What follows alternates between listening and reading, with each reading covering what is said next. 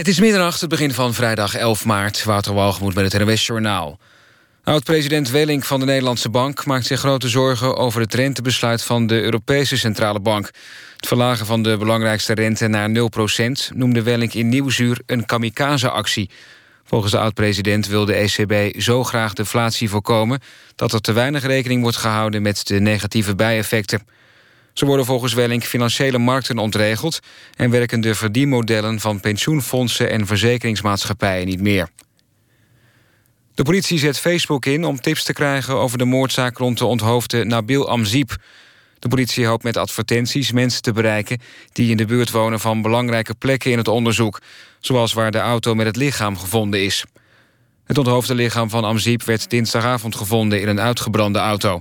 Gistermorgen werd zijn hoofd gevonden op straat in Amsterdam.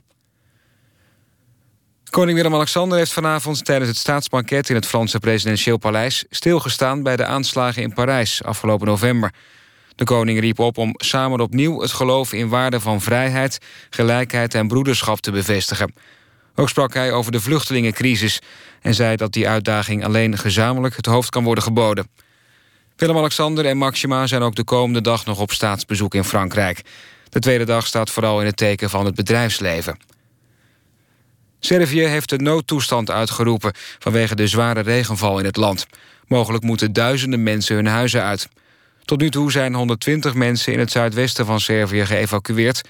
omdat rivieren zijn overstroomd. Het leger en de politie staan klaar om dammen en oevers te versterken met zandzakken... want voor vannacht zijn opnieuw zware buien voorspeld. Het weer in Nederland. Vannacht is het overal droog. De temperatuur daalt naar 2 graden aan zee... tot iets onder het vriespunt in het zuidoosten. Overdag eerst grijs, maar smiddag zonnige periode... en dan een graad of 10. Dit was het NMS Journaal. NPO Radio 1.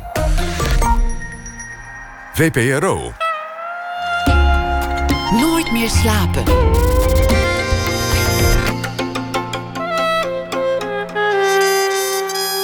Met Pieter van der Wielen.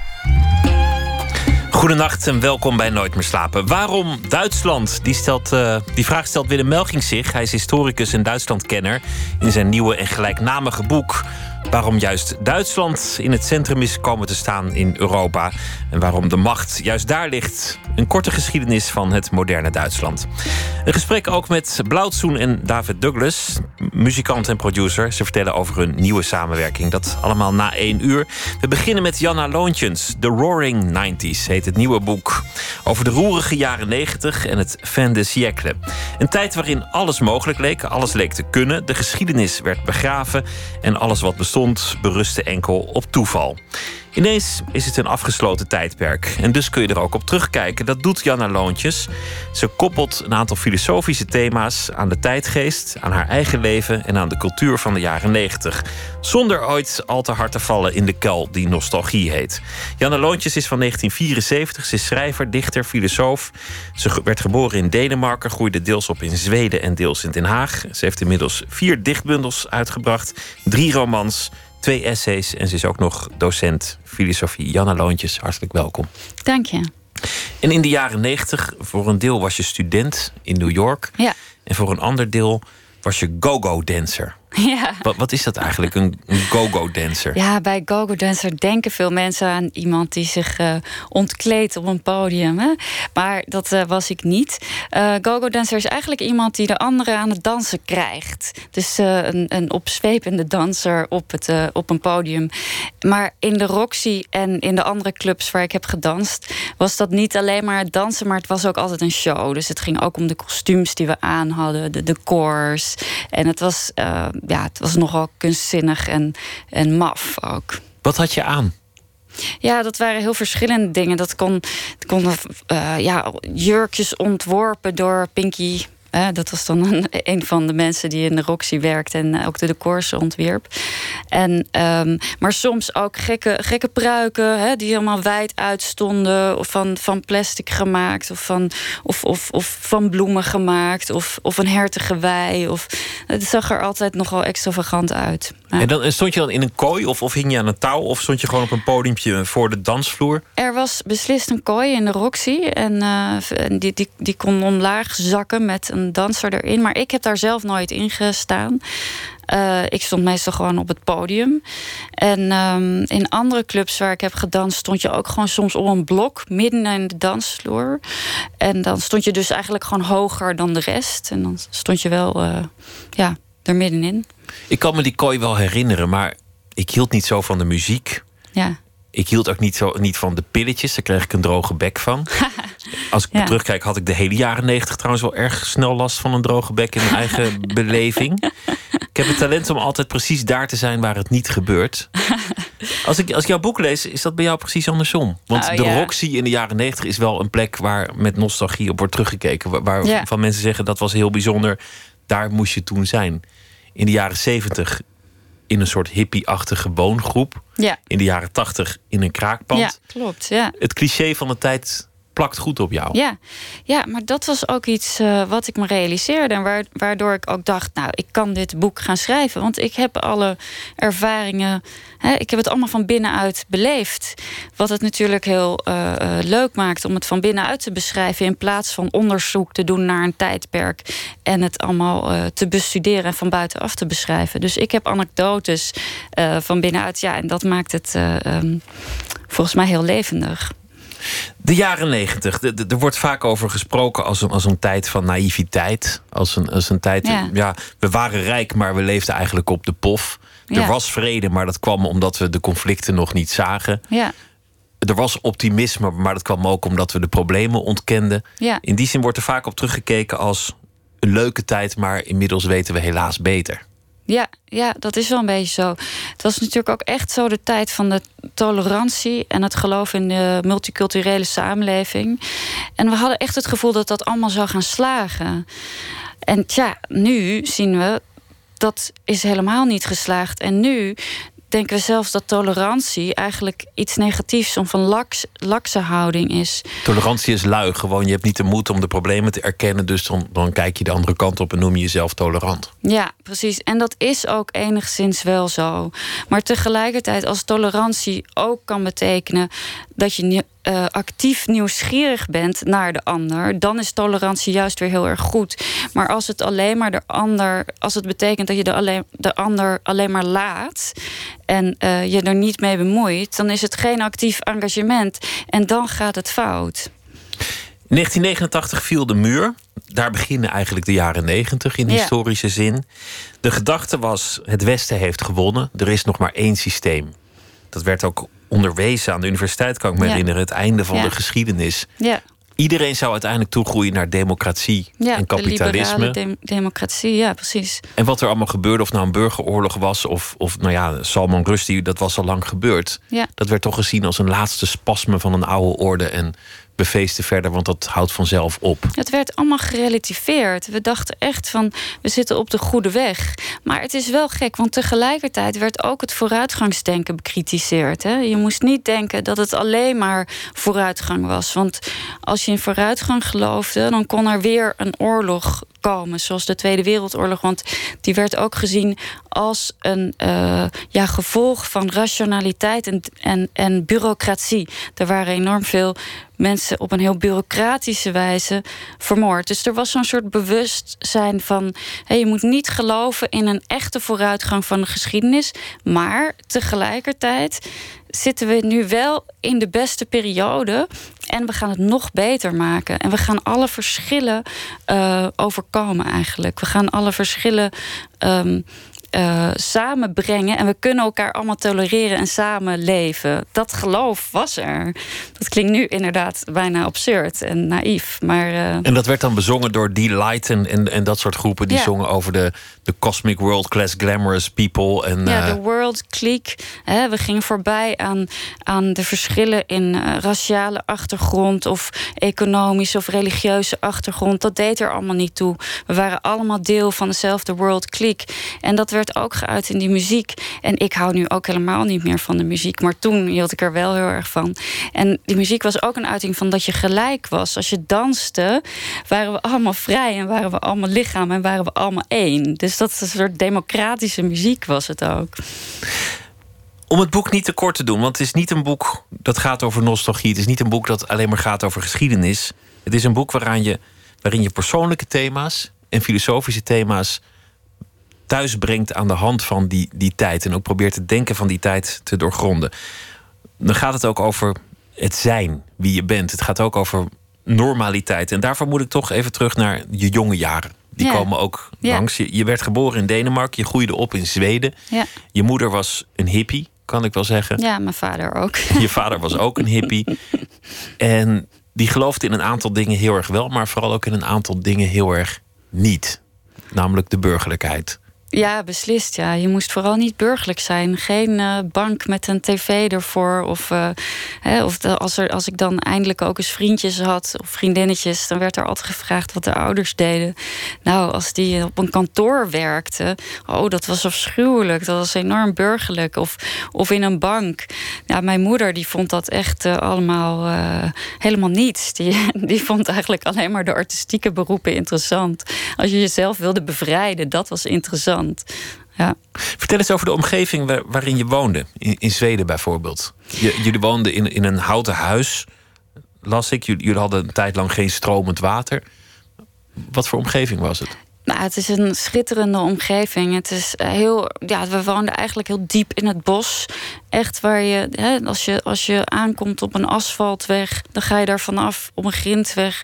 En die grindweg die meandert door het bos. En dan ga je nog eens van die grindweg nog een kleiner weggetje op met eh, gras in het midden, weet je wel, zo'n heel klein bospad eigenlijk. En dan kom je eh, op een open plek in het bos en daar stond het huis. Dus echt heel ver van alles vandaan. Geen elektriciteit, water uit de bron halen. Ja, en we hadden dan geiten en een moestuin. En, eh, en ook geen, geen wc in huis ook. Je moest dus ja, 20 meter lopen en dan was er een houten huisje. En er was een plank in eigenlijk. En de uitwerpselen die vielen gewoon op de grond. Die moest je wegscheppen. Dus het is eigenlijk alsof ik niet alleen de jaren 70, maar begin 20e eeuw leefde. Of zelfs eerder. Ja. En vrij schaamteloos waar het ging om, om naakt. Daar werd niet moeilijk over gedaan. Nee, klopt. Ja. Ja, ja, ik beschrijf ook dat de vriendin van mijn moeder naakt door de tuin loopt. Eh, ja, ja. Met, een, met een parasolletje aan zichzelf bevestigd, zodat je die niet steeds in, in de hand hoeft te houden. Alleen met sokken aan en een parasolletje op haar hoofd. Ja. En een, een andere vrouw die zich laat melken. En, en die, die, die nog melk uit die borsten heeft, heeft druipen. Ja, en, dat aan tafel. moedermelk. Die liep over van moedermelk. En dan hielp een vriendin van haar eh, inderdaad haar borsten te melken. Dat, dat, en dat gebeurde allemaal inderdaad openlijk. Dan liep ik langs en dan zag ik dat. En, ja. En in je eerste roman eh, beschrijf je een scène. Dat is dan natuurlijk fictie. Maar dat gaat heel erg over, over vrije seks. Kinderen die dan merken dat er open relaties zijn. En dat die gevierd moeten worden. Bij veel geluk.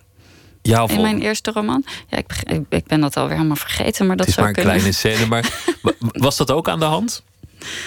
Ehm, dat gebeurde wel, maar dat heb ik niet heel erg duidelijk gezien. Maar daar heb ik wel over gehoord. Dat mijn moeder dat eh, ja, heel pijnlijk vond. En vooral dat er ook stelletjes waren die dan bijvoorbeeld hè, van elkaar zagen dat de ander met iemand anders lag te vrijen. En ja, en dat werd- werd- werden toch drama's. Ja, Dat waren de jaren zeventig. ja precies. Heeft dat je tot een buitenstaander gemaakt? Nou, wat mij Opgroeien in vooral- zo'n toch iets wat andere omgeving? Ja, wat mij vooral tot een buitenstaander heeft gemaakt, is denk ik dat ik inderdaad toen we in Zweden woonden, waren we dus die hippie-kinderen. En eh, op de dorpsschool werden we helemaal niet geaccepteerd en werden we gepest.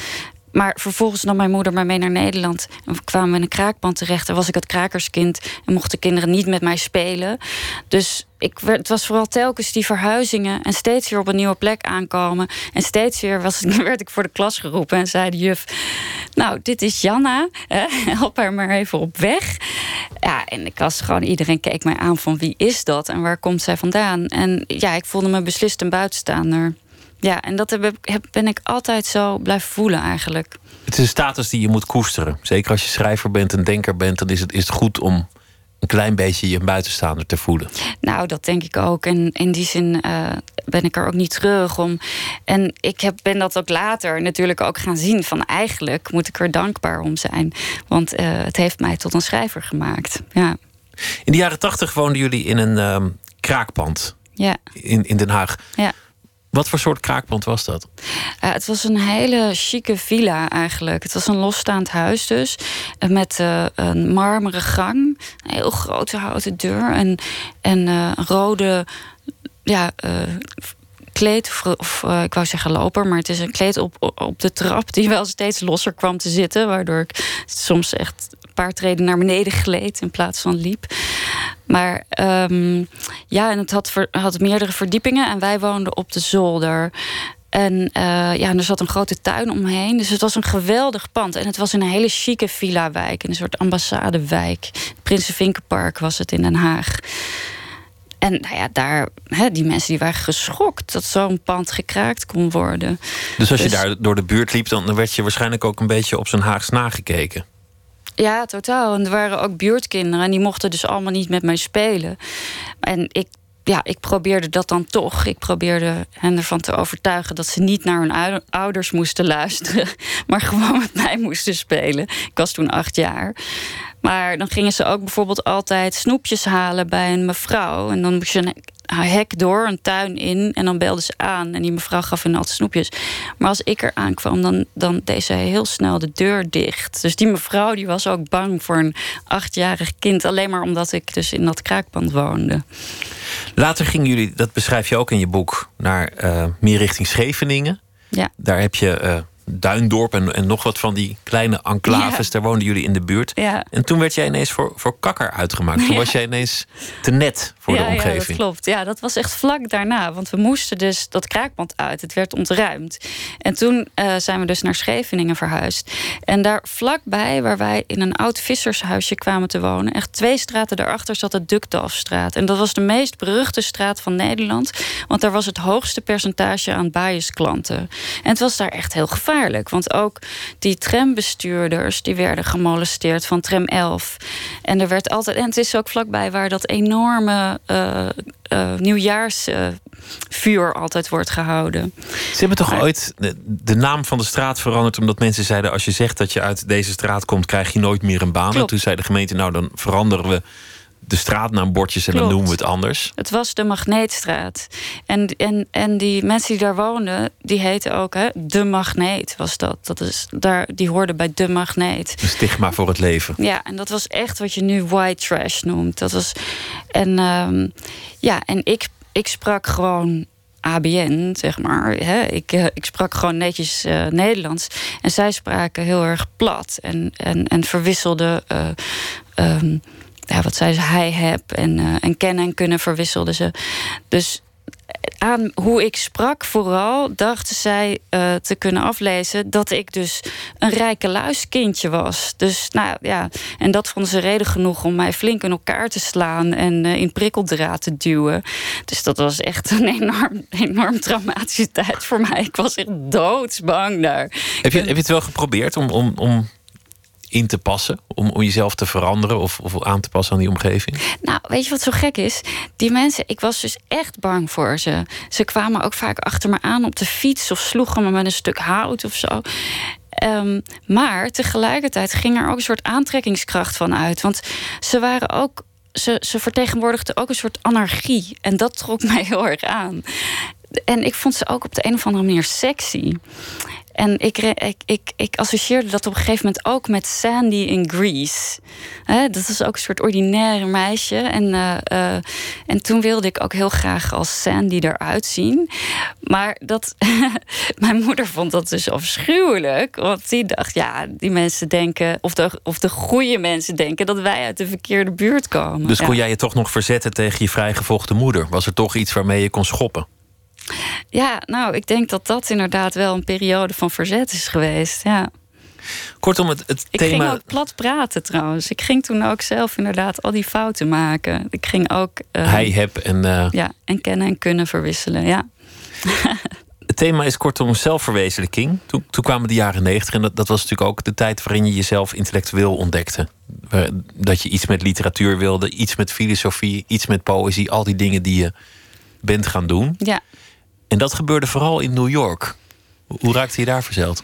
Ja, Uh, ja, ik wilde gewoon heel graag naar New York. En uh, de universiteit had een uitwisselingsprogramma met de New School for Social Research. En heel toevallig gaf uh, Jacques Derrida, de beroemde filosoof, daar gastlessen.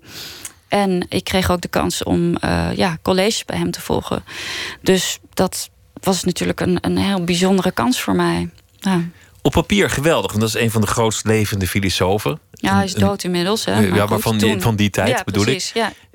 Een legende. En dan zit je bij hem in die zaal. Maar is het, is het dan ook spannend? Gebeurt er dan ook iets? Of is het dan toch gewoon je, je, je docent? Nee, het was echt een beroemdheid. Ook, uh, hè, want het grappige was, er mochten ook maar heel weinig studenten aan die klas deelnemen. Dus uh, twaalf studenten. Uh, dus je werd echt geselecteerd. Maar dan zaten we daar met z'n allen aan één tafel samen met Derrida.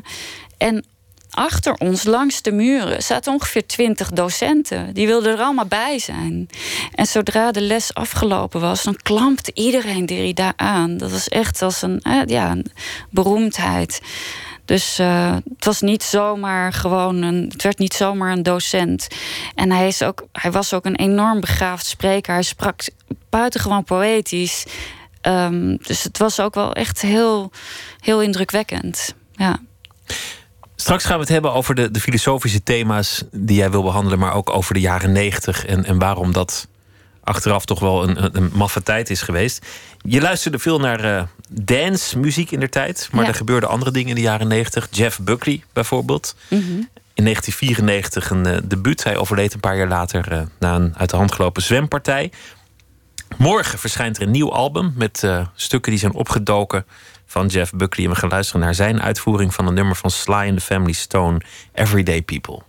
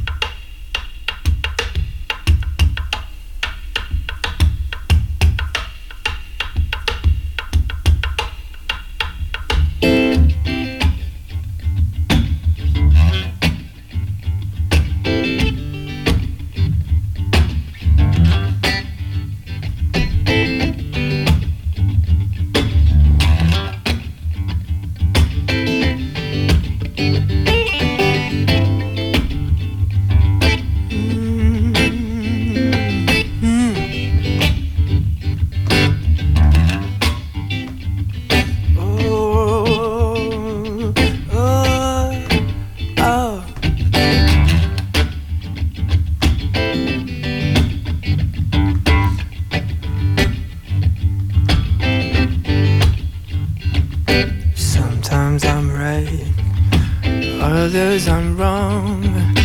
My own beliefs are in my song.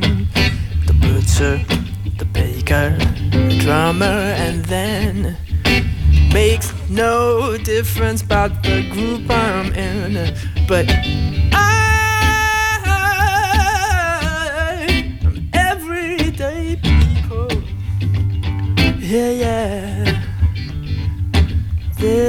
a blue one that won't accept the green one for living with the fat one, trying to be a skinny one. Different strokes for different folks, eh? and so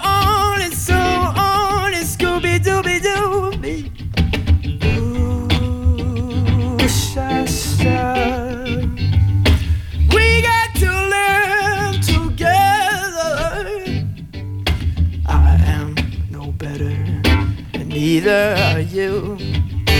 We are the same, whatever we do.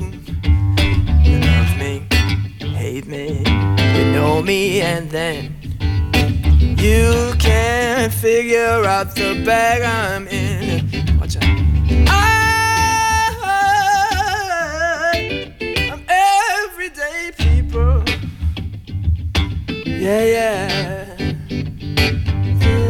A long hair who doesn't like the short hair for being such a rich one who will not help the poor one.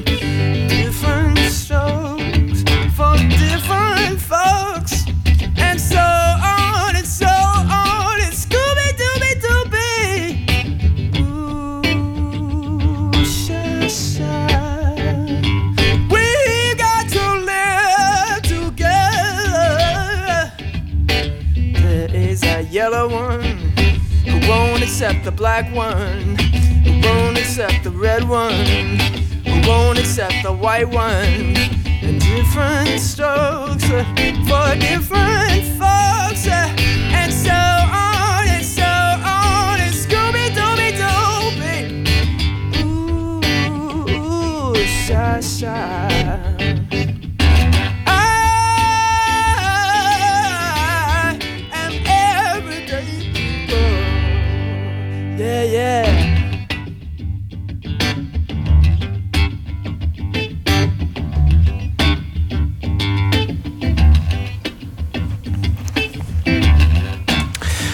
Buckley, Everyday People. Nieuw materiaal opgedoken van eh, de zanger die in 1997 eh, verdronk. De jaren 90, kortom, waar het over gaat met Janna Loontjes, die tegenover mij zit. Zij is schrijver, filosoof en dichter. The Roaring 90s heet het boek. We hebben het net gehad over eh, nou ja, je levensverhaal tot je 22e, zeg maar. En eh, een, een verhaal dat, dat heel erg ging over het buitenstaander zijn. Over de idealen van je omgeving. De, de jaren 80, de krakers. De jaren 70, de hippies. Ja. Het, eh, het zijn van een, een buitenstaander en jezelf uit moeten vinden. En toen kwam je in New York terecht. Kreeg les van de, de beroemde Jacques Derrida. Ja. En eh, ontdekte je, je eigen intellect. andere, andere leuke dingen. Het was natuurlijk op, op een aantal manieren een, een, een rare tijd. Ik zag een, een film over de gebroeders Donker. Twee weken terug. Een schilderend eh, stelletje broers. Opgenomen in de jaren negentig met van die camera's had je dan. Waar je dan Ja. zo'n cassettetje in deed. Ja. En ineens zag ik hoe anders een aantal dingen waren. Iedereen rookte overal, om Ja. maar eens wat te noemen. Maar en ja, goed. inderdaad, alles was analoog ook nog, hè? Alle eh, filmrolletjes, camera's. Ja, ik vind dat ook echt. Ik, ik vroeg de, de, de foto die is gebruikt voor eh, cover van mijn boek. Die is in de Roxy genomen. En ik vroeg die fotograaf van ja, heb je nog meer foto's van die avond? En zij zei: Nee, het is, was de laatste foto op mijn rolletje. Dat is ook weer zo typerend voor die tijd. Van die rolletjes. Daar kun je nu, heel- kun je nu zo weinig meer bij voorstellen. Je kan gewoon eindeloos foto's maken. En dan dacht je, ik, ik hoop dat die foto gelukt is. Want als Ja, die precies. gelukt is, dan Ja. was het vast een heel bijzondere foto. Ja. En dan moest je naar, naar een, een winkel waar die man ook een mening had over jouw leven. En die door jouw fotootjes heen zat te neuzen. Nou Maar- ja, en ook het hele ontwikkelen, hè, het proces en het afdrukken. En dat kon ook op allerlei verschillende manieren. En ik ging zelf ook eh, foto's afdrukken. En ja, dan kon je dat ook allemaal zelf eh, ehm, ja, met verschillende filters beïnvloeden. Maar goed, nu doen we dat eigenlijk online. Of ik bedoel, digitaal. Nu doe je het op de computer, dat bewerken. Maar Toch gaat dat verder dan alledaagse nostalgie. Want dan zie je die jonge schilderende broertjes die naar New York gaan om het helemaal te maken. Wat nooit helemaal lukt. En die worden gefilmd door hun omgeving, want het is een bijzonder moment. Ja. En iedereen is zich zo bewust van die camera. Ja, Mensen totaal. gaan rechtop zitten, die ogen worden wat groter. Ze lijken een beetje gespannen Ja. als ze gefilmd worden. In het selfie-tijdperk kun je dat eigenlijk niet meer voorstellen. Nee, ja. ja, iedereen was heel erg eh, druk bezig om zo nonchalant mogelijk over te komen. dus je kreeg een soort van eh, eh, artificiële spontaniteit. Ja, en dat was heel erg. Ja, onecht. Als je daar nu naar kijkt, denk je inderdaad: Goh, wat zijn die mensen allemaal gespannen? En het was ook zo dat je, wat je net al zei, je kon het niet direct terugzien. Mijn kinderen, als ik nu een foto neem, willen ze direct zien. Maar toen was het ook een soort spannend. Je wist niet wat erop kwam te staan. Dus het was ook eh, altijd een soort ja, mysterieus. En je zet het nu meteen online. Op, Ja. op Facebook of op, op, eh, op een andere plek. Of je appt het aan iemand anders. Of je laat anderen meekijken in, in de discotheek waar jij je staat te vervelen. Zodat zij weten dat het daar Ja. heel leuk is. Ja, Dat betekent dat we ons constant aan het presenteren zijn aan de ander. ja naar we, zijn, we zijn constant in contact met anderen. Maar we zijn ook constant een beeld aan het maken Ja. van onszelf. En dat interesseert jou als filosoof. Waarom? Ja.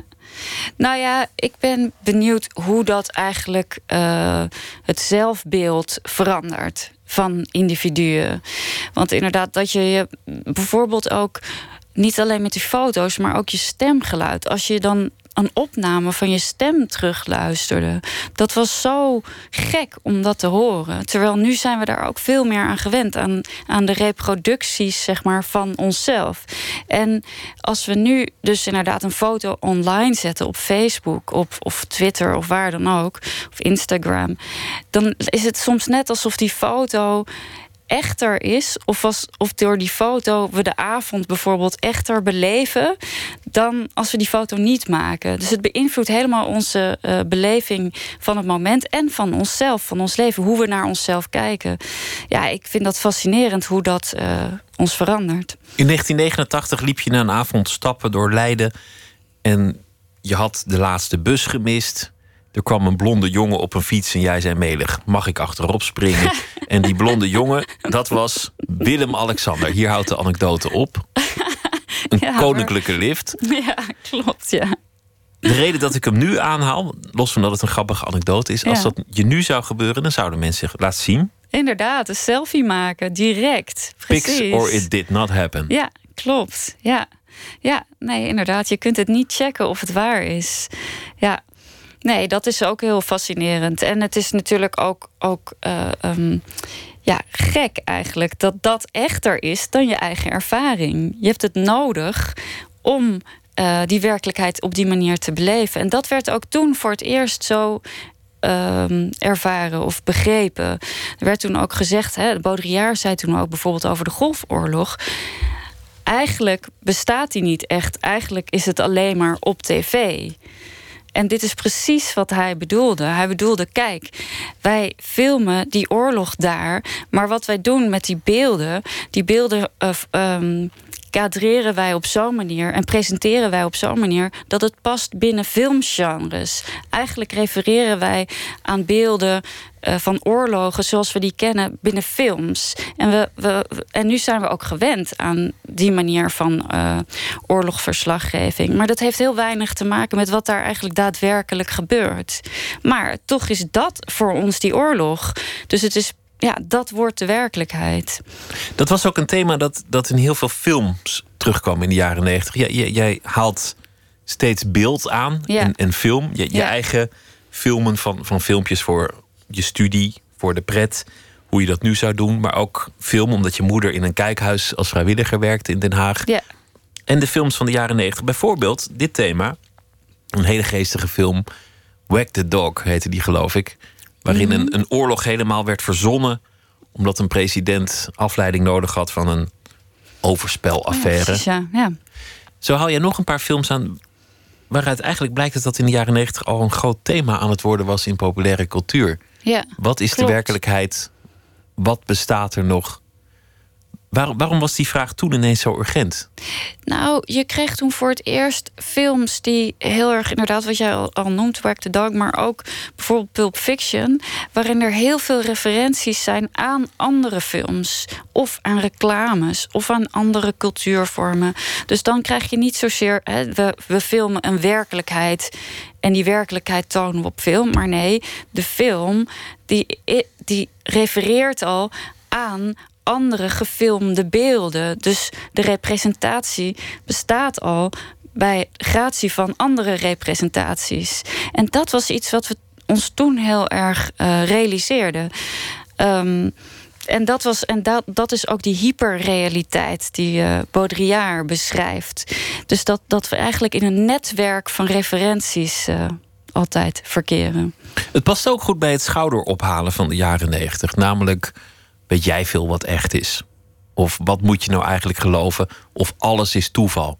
Ik zit nu hier met jou te praten, maar we hadden net zo goed ergens anders kunnen zijn. We hadden alles is toevallig zo tot stand gekomen. Niks heeft enige urgentie. Dat is een vrij mhm. prominente jaren negentig gedachte, die ook past bij de, de gedachte dat de geschiedenis eigenlijk wel voorbij is. Mhm. Dat is een thema dat ook in jouw boek terugkomt wanneer het gaat over zelfverwezenlijking dat thema dat ook in veel films langskomt. Nu gaat het verhaal zo, maar het had op honderd andere manieren kunnen gaan. Ja, precies. Vooral in de film Lola Rent. Hè, dat je dan zo, uh, ik geloof, drie of vier verschillende versies ziet van hoe het verhaal had kunnen lopen. En ja, ik vergelijk dat heel erg met mijn eigen leven en de toevallige momenten. En dat komt ook wel omdat mijn ouders zo'n ontzettende uh, avontuurlijke uh, geesten waren. Um, en mijn moeder, dus, dus de wijze waarop wij in Nederland terechtkwamen, dat hing ook compleet van toeval aan elkaar. Mijn moeder kreeg te horen dat in Zweden onze buurman uh, vaak naar Nederland reed met een vrachtwagen. En ze had geen geld, dus ze vroeg of ze een keer mee mocht. En um, hij ging met die vrachtwagen op een vrachtschip. En toen gingen we op dat vrachtschip en uh, daar bleek dat hij ons had opgegeven als zijn vrouw en kind. Maar goed, in elk geval kwamen we dus door dat uh, vrachtschip kwamen we in Nederland terecht. En toen uiteindelijk zijn we naar Nederland verhuisd. Dus het houdt. En mijn moeder zegt dan altijd: ja, stel dat die, stel dat die vrachtwagenchauffeur naar Antwerpen was gereden. Of toch naar Stockholm of naar Kopenhagen. Ook plekken waar ze ook heen had gewild. Dan waren we daar terecht gekomen. Ja. Een, een heel vrije gedachte is dat eigenlijk. Hè? Van, uh, nou ja, we zijn hier terechtgekomen, maar het had ook daar kunnen gaan. Want als je dat accepteert, dat er geen enkele noodzakelijkheid in zit, dan accepteer je ook dat alles weer veranderd kan worden. Dat, je, dat je een andere identiteit of, of omgeving aan kunt nemen. Dat je, je kunt worden wie je maar wil zijn. Ja, nou ja, het werd voor mij in mijn leven werd dat, was dat eigenlijk het patroon. Dat we steeds weer van plek veranderden. En ik voelde me daar ook veilig bij. Ik vond het fijn om steeds weer te vertrekken op een gegeven moment. Hè. Um, want als je, als je blijft, kun je achtergelaten worden. Maar als je steeds vertrekt, ga je steeds weer een nieuw avontuur aan. Maar het grappige is dat ik precies dat ook terugvond in de filosofie. Dus steeds dingen anders willen denken. In die poststructuralistische filosofie van dus onder meer uh, Jacques Derrida. Daarin is het heel belangrijk dat je ziet dat wat je gewoon vindt of wat je normaal vindt, dat dat niet iets is wat vast ligt, maar dat het altijd cultureel en historisch bepaald is. En je kunt dat altijd weer op een andere manier ook denken. En je moet, je moet het zelfs op een andere manier proberen te denken. En dat, ja, eigenlijk zag ik daar ook een soort parallel in.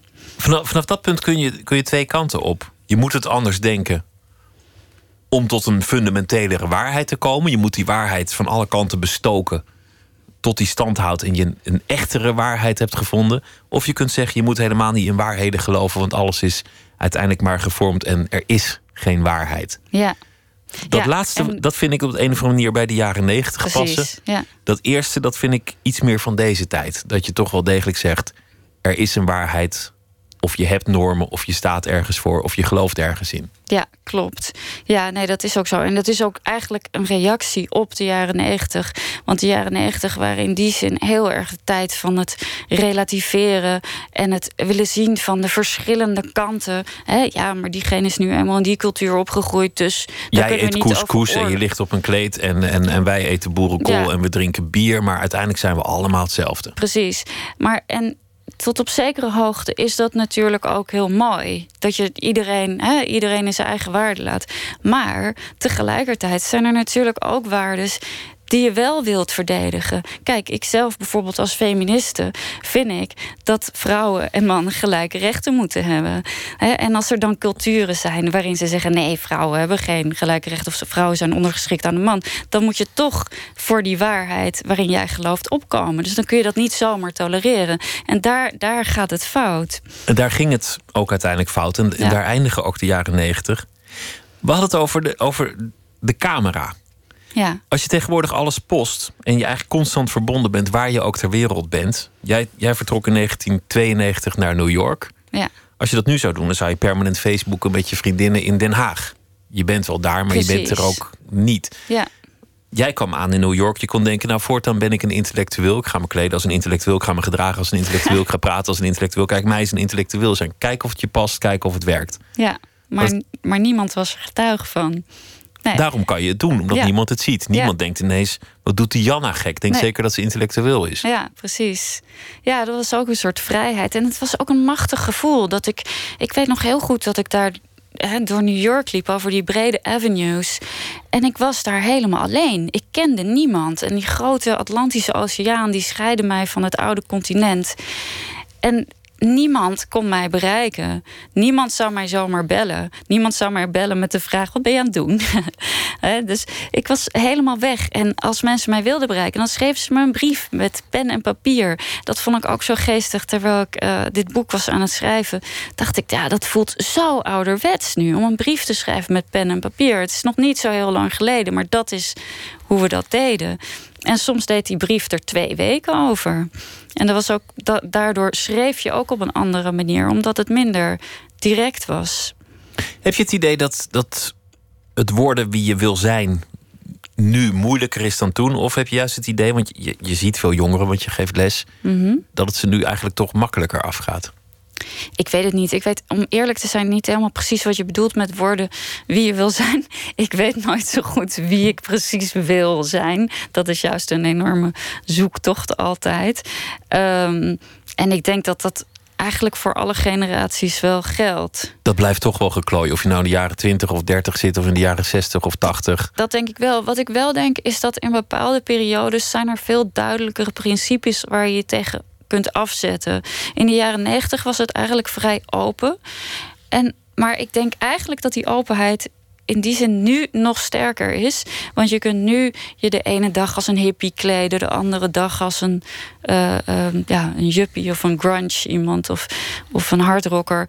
Um, en dat wordt je niet echt aangerekend. Of er wordt niet meteen van jou gezegd: oh, dan ben je zo iemand. Maar toen was dat wel veel sterker. Je hoorde bij een bepaalde groep en ook de kleding die je koos vertegenwoordigde dat. En ik denk dat dat, dat nu iets minder is. Nu kun je veel meer shoppen, ook in stijlen en kleding en afwisselen. Je bent absoluut niet nostalgisch uiteindelijk. Nee, en ik vind het heel fijn dat je dat zegt. Want dit boek wordt uh, eigenlijk nu al steeds aangekondigd als uh, eh, 90s nostalgie. Maar ik ben sowieso niet iemand die uh, terug verlangt naar hoe dingen zijn geweest. Ik, heb eigenlijk, ik ben veel nieuwsgieriger naar wat er verandert. Dus ik heb tijdens dit boek eh, ik heb wel vaak weer gedacht van... oh ja, god, dat was ook, dat was ook nog toen zo. Zoals met die fotorolletjes of inderdaad dat roken binnen. Of, er zijn zoveel kleine dingen waarvan je nu denkt ja, dat is, dat is onmogelijk nu. Of dat is gewoon zo, zo sterk veranderd. Maar ik had vrijwel nooit, daar wil ik naar terug. Nee, want je kunt zoveel dingen noemen waar je niet naar terug wil. Fluoriserende jasjes, opbakpistoletjes. ik, ik kan een reeks televisieprogramma's noemen dat, dat, iedereen echt draaierig wordt. Ja, het was natuurlijk ook een klote tijd, zoals elke tijd leuk en niet leuk is. Ja, precies.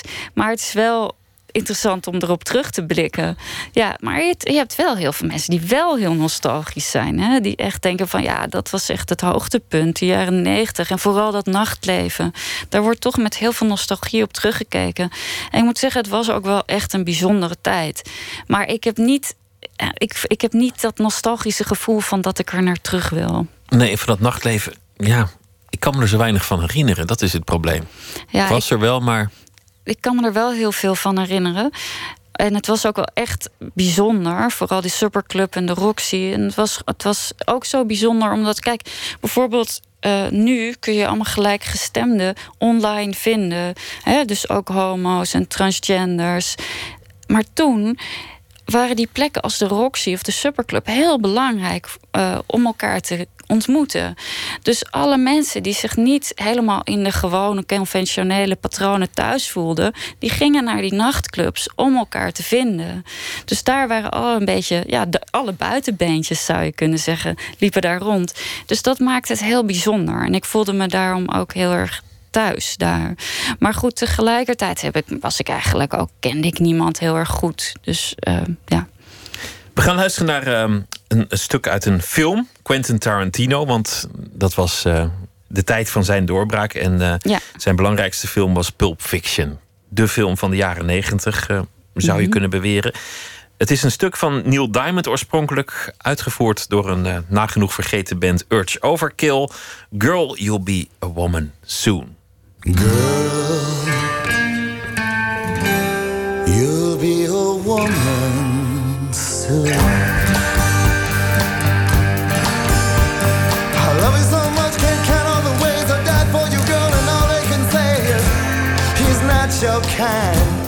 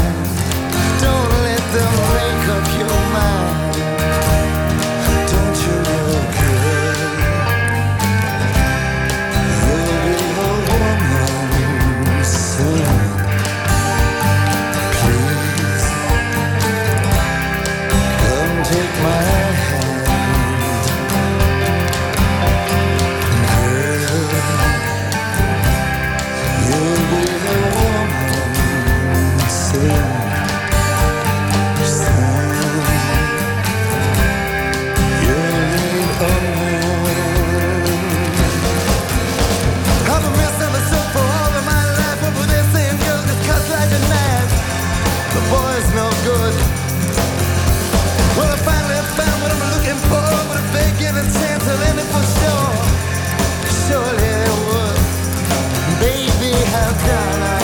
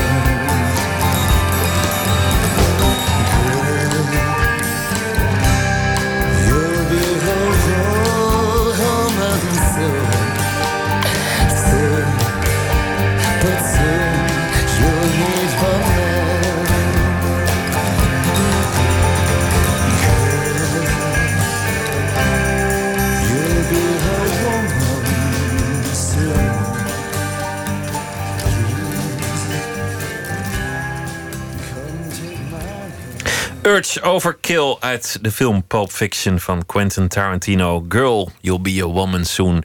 Want we hebben het en we hadden het over de jaren 90, de roaring 90s, zoals Janne Loontjens ze noemt. En zij is eh, schrijver, dichter en filosoof. Je hebt iets verteld over je eigen jeugd in een hippie-omgeving. Eerst in Denemarken, toen in Zweden en toen in Den Haag. Altijd een buitenstaander zijn. Toen in de kraakpanden. Je hebt er ook leuke herinneringen aan, maar tegelijk moest je altijd wel uitvinden wie je eigenlijk was, omdat je ergens niet bij hoorde of ergens wel toegerekend werd. De jaren negentig was een tijd van zelfontplooiing. Je werd filosoof, kreeg les van Derrida. En je ontdekte het denken van de jaren negentig dat je nu aan de hand van een paar filosofische thema's uiteenzet. En daarbij haal je ook de film erbij. En waar we eigenlijk op kwamen, was dat, dat je toch ook wel van gedachten bent veranderd. Want waar je in de jaren negentig, net als de meeste mensen dacht, elke waarheid is maar een waarheid, maar die komt ergens vandaan en daar kan je een andere waarheid tegenover zetten. Want de waarheid bestaat niet. En we hebben het gezellig trouwens. Of je moet zeggen, nee, er is uiteindelijk wel een waarheid. We staan wel ergens voor. Je kunt niet alles naast elkaar laten bestaan. Je moet keuzes maken. Ja. ja, je moet bepaalde keuzes maken. Je moet bepaalde dingen kunnen verdedigen. Maar dat wil natuurlijk niet zeggen dat, dat je alleen maar waarheden hebt. Dus eigenlijk bestaat die relativering bestaat ook nog, vind ik. Ik vind wel dat we nog steeds moeten nuanceren. Ik vind niet dat je altijd alleen maar jouw geloof tot het einde toe, of jouw geloof in een bepaalde waarheid of in een bepaald principe tot het einde toe moet verdedigen. Ik vind wel dat je toch altijd ook je eigen waarheden steeds weer opnieuw kritisch moet bekijken. Dat is een, een mooie middenweg. In de jaren negentig had je op een zeker ogenblik artsen die betoogden van nou ja, vrouwenbesnijdenis, doe het dan in het ziekenhuis. Ja, dan gebeurt het tenminste schoon en door een professional. Ja, ja, nee, dat was inderdaad enorm cultuurrelativisme. Hè, van dat is hun cultuur, daar moeten wij ons niet mee bemoeien.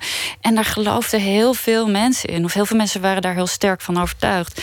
En dat is iets waar ik ook totaal van ben teruggekomen. Ik vind echt, je moet alle kinderen, want dat, die, die vrouwenbesnijders, dat zijn vaak gewoon hele jonge meisjes. die moet je allemaal gelijk behandelen. En dat is gewoon mishandeling. En dat zijn inderdaad waarden die we moeten verdedigen. En daar zeg je intussen iets interessants. Want dat betekent dat je van gedachten bent veranderd met de tijdgeest. Ja. Dat hoezeer je ook filosoof bent en hoezeer je ook hebt geleerd om elke waarheid van alle kanten te bestoken en te onderzoeken. Dat kennelijk als de tijd verandert en er dingen gebeuren in de geschiedenis, jouw onderzochte waarheid met, met de meute mee verandert. Dat je toch niet echt autonoom bent. Ja, maar ik dacht dat toen ook al wel. Maar ik wist alleen nog niet helemaal precies hoe ik dat moest verenigen met mijn poststructuralistische uh, filoso filosofie. Um, maar goed, het is wel sterker geworden. En het is nu gewoon veel meer algemeen geaccepteerd. Of het wordt eigenlijk een soort dwang. Je moet eigenlijk kiezen nu. Je moet waardes kunnen verdedigen. En uh, daar ontkom je eigenlijk niet aan ook nu. In New York ontdekte je je intellect. Je bent literatuurwetenschapper geworden, filosoof geworden. Je, je bent dichter, je bent uh, schrijver, je hebt drie romans geschreven. Je hebt ook een essay geschreven over de literatuur. Onder meer over, over de, de eerste zin en over, over wat het is om schrijver te zijn. En, Ja. en wat literatuur eigenlijk betekent. Ja. En, en wat het inhoudt om literatuur te lezen en, en te maken. Je bent opgevoed met de gedachte dat je vooral niet burgerlijk moet zijn. Ja. Is dat gelukt? Ehm, nee, helemaal niet. Tenminste, ik woon nu gewoon met mijn twee kinderen al een hele tijd op één adres in Amsterdam. Dus eh, dat is eigenlijk best wel burgerlijk. Ehm, ja, ik heb me nooit echt heel erg tegen mijn ouders afgezet. Ik denk dat vooral mensen zich afzetten of jongeren zich afzetten tegen hun ouders als ouders hele duidelijke principes hebben. En dat hadden mijn ouders juist niet. Die waren juist zo heel erg open. Dus ik had niet veel om me tegen af te zetten. Maar wat ik wel anders doe, is inderdaad dat ik niet mijn kinderen zomaar van school wil halen of ver van hun vader vandaan wil verhuizen. Ik wil ze wel een soort continuïteit en veiligheid geven. Dus in die zin reageer ik wel ook op mijn achtergrond. Maar wringt het wel eens dat, dat je langs een schoolplein staat, dat je, dat je die, die kinderen afwacht tussen de andere ouders? Want dat, dat lijken mij broeinesten van sociale controle, die schoolpleinen. Ja, klopt. Nou ja, ik, eh, ik heb daar wel enorm aan moeten wennen. Ja, dat moet ik wel toegeven. ik vond dat best lastig, inderdaad. Zo, de, inderdaad, dat hele sociale gebeuren op een school, dat, eh, dat ging mij niet gemakkelijk af in het begin. Omdat het ook Nee. herinneringen terugbracht aan je eigen schooltijd misschien. Nou ja, het is ook een beetje zo dat je een buitenstaander voelen. Ik heb altijd gedacht dat mensen mij vreemd vonden. Dat zit heel diep in mij. En ik ging altijd observeren van hoe gedragen mensen zich. Want dan weet ik wat ze normaal vinden. Dan kan ik dat misschien hè, enigszins kopiëren. Maar die dwanggedachten eigenlijk, die voelde ik ook weer op zo'n schoolplein. Dus ja, dat is niet prettig. In je laatste roman haal je, haal je een stel aan dat, dat aan de ene kant dat zich op de hals heeft gehaald. Ja. Voortplanting, kinderen, een gezin. Ja. Tegelijk ook nog allerlei andere dingen wil die daar niet zo handig mee te verenigen zijn. Affaires, eh, een, een leven hebben, tot Ja. uiting komen. Je haalt er ook eh, de social media bij en, en, het, Ja. en, en hele chatsessies, hele stiekeme chatsessies ook. Ja. Dat, dat gaat over jouw generatie. Ja, precies. Ja, ja die roman, hè, misschien wel niet heet hij. Dat, eh, eh, ja, die heb ik heel erg geschreven als een spiegel eigenlijk van deze tijd juist. En, ehm, maar wat iets wat mij altijd fascineert is... wat betekent het om iemand anders te kennen? Wanneer ken je iemand? En deze mensen, die, dat gaat inderdaad over een stel... die wonen al heel lang samen ook. Maar zij heeft ook het gevoel, ken ik hem nou eigenlijk wel? En dan ontmoet ze iemand online die ze eigenlijk niet kent. En heeft het gevoel dat ze die jongen, een Marokkaanse jongere jongen, eigenlijk beter kent dan haar partner met wie ze al heel lang samenwoont. Maar dat, ik vind dat heel fascinerend, want heel veel mensen die chatten, die hebben het gevoel dat dat veel gemakkelijker gaat en dat je opener bent. Je ziet natuurlijk ook de ander niet naar je kijken. Dus je kunt veel meer intieme ontboezemingen doen als je chat dan wanneer je iemand hè, tegenover iemand zit of echt met iemand praat. En vaak hebben mensen het gevoel dat je iemand dan ook beter of intiemer leert kennen. En dat vond ik een heel fascinerend gegeven. En dat heb ik gebruikt in, eh, in die roman. Misschien ook wel de reden waarom liefde nog aantrekkelijk is, is omdat je elkaar nooit helemaal kunt kennen. Als je iemand helemaal zou kunnen doorgronden als een, als een wiskundige formule die altijd klopt, Ja, dan ben je uitgekeken eigenlijk. Hè? dan moet je verder Ja. misschien. Ja, ja, dat denk ik ook wel. Is dat in, in, in de filosofie en in jouw schrijven een, een thema dat altijd terugkomt? Het zelf, het ware zelf, identiteit. Ik denk in elk geval het samenleven met anderen. En wat betekent het inderdaad om, om die ander te kennen? Wanneer denk je dat je iemand kent? En wanneer denk je dat het vriendschap is of liefde? Of wat betekent dat? Dat zijn wel thema's die steeds terugkomen. Dat zijn ook zelfs thema's die in deze essay-bundel terugkomen. En dat is deels gewoon intellectueel verklaarbaar, omdat je les hebt gehad van mensen die daar op een interessante manier mee bezig waren, maar toch ook wel heel erg biografisch verklaarbaar, denk ik zo. Ja, nou ja, kijk, ik denk dat eigenlijk heel veel mensen zich thuis voelen en denken dat ze andere mensen kennen, omdat ze eenzelfde omgeving of eenzelfde achtergrond delen. En dat had ik heel vaak niet. Dus ik had een andere achtergrond hè, en steeds weer opnieuw op een andere plek. En dan ga je afvragen van. Kennen ze mij wel? Of wat moet ik me dan? Wat moet ik eigenlijk vertellen zodat ze me kennen? En op wat voor manier kennen zij elkaar dan? Dus in die zin zit het zeker inder- inderdaad al in mijn leven, eh, ligt dat verankerd. In je roman koppel je het ook nog aan de dood. Daar begint het mee. Er zijn al best veel mensen dood. En, en een Ja, zekere klopt. mate van sterfelijkheid zit als een grondtoon door dat, door dat boek heen. Ja, Die mensen willen van alles in hun leven, lopen daarin vast. En de hele tijd op de achtergrond die gedachte aan de dood. ja. Waar- waarom vond je dat belangrijk om, om, om dat erbij te halen? De sterfelijkheid. Nou, het is ook zo dat je, dat je als er mensen doodgaan, dan heb je ook het gevoel, je neemt niet alleen afscheid van een verleden, want zo lijkt dat, hè? Van diegene sluit iets af, sluit een leven af. Maar eigenlijk neem je afscheid van een mogelijke toekomst. Van datgene wat je had kunnen delen. En dat, denk ik, creëert vaak eigenlijk de sterkste eh, rouwgevoelens. Dus eigenlijk van, ik had eigenlijk dit gesprek nog met diegene willen voeren. Of ik had nog die en die vragen willen stellen. En dat dat niet meer kan, dat maakt je zo verdrietig. Dus het gaat eigenlijk om van dat je eigenlijk iemand inderdaad nog had kunnen leren kennen. En dat die mogelijkheid is eh, dan verdwenen. En natuurlijk de eindigheid. Dat er een zekere haast zit aan het slagen van al die plannen. Het hebben van een gezin, het zijn van een succesvol persoon, het hebben van glamour. Precies. Het moet allemaal in, in nou ja, zeg, 80 jaar gebeuren. Ja, precies. En dat is ook iets wat hè, dat hoofdpersonage heel sterk voelt. Die, die titel van mijn roman, Misschien wel niet, gaat ook om altijd maar denken van... is dit wel de juist, juiste keuze? Of misschien niet. Heb ik de juiste partner? Of misschien niet. Dat is, dat is eh, heel sterk voor deze tijd, heb ik het gevoel. En ook, ook heel sterk voor mensen die jong waren in de jaren 90 en werden grootgebracht met de gedachte dat alles ongeveer gelijk was. Dat, dat alles mocht als jij je daar goed bij voelt, misschien. Ja, en we konden alles studeren. Hè. We konden veel van studie wisselen. En eh, er werd ons ook meegegeven, er was veel welvaart. Dus wat je wilde worden, dat kon je worden. En je kon het niet alleen worden, je zou ook nog succes hebben daarin. zo'n soort, zo'n extreem optimisme was er. En daarmee is eigenlijk onze generatie opgegroeid. En dan ineens hè, door, probeer je van alles uit. En dan ineens bedenk je, hmm, het is niet helemaal gelopen zoals ik wilde. Wat wil ik nou eigenlijk echt? En dat weten heel veel mensen niet. En hoeveel zijn er dood eigenlijk? Van, van de tijd dat je go-go dancer was in, in, in de Roxy. Nou, van de, ehm, ja, de koning van het Amsterdamse nachtleven, Harry Wildeman, is overleden.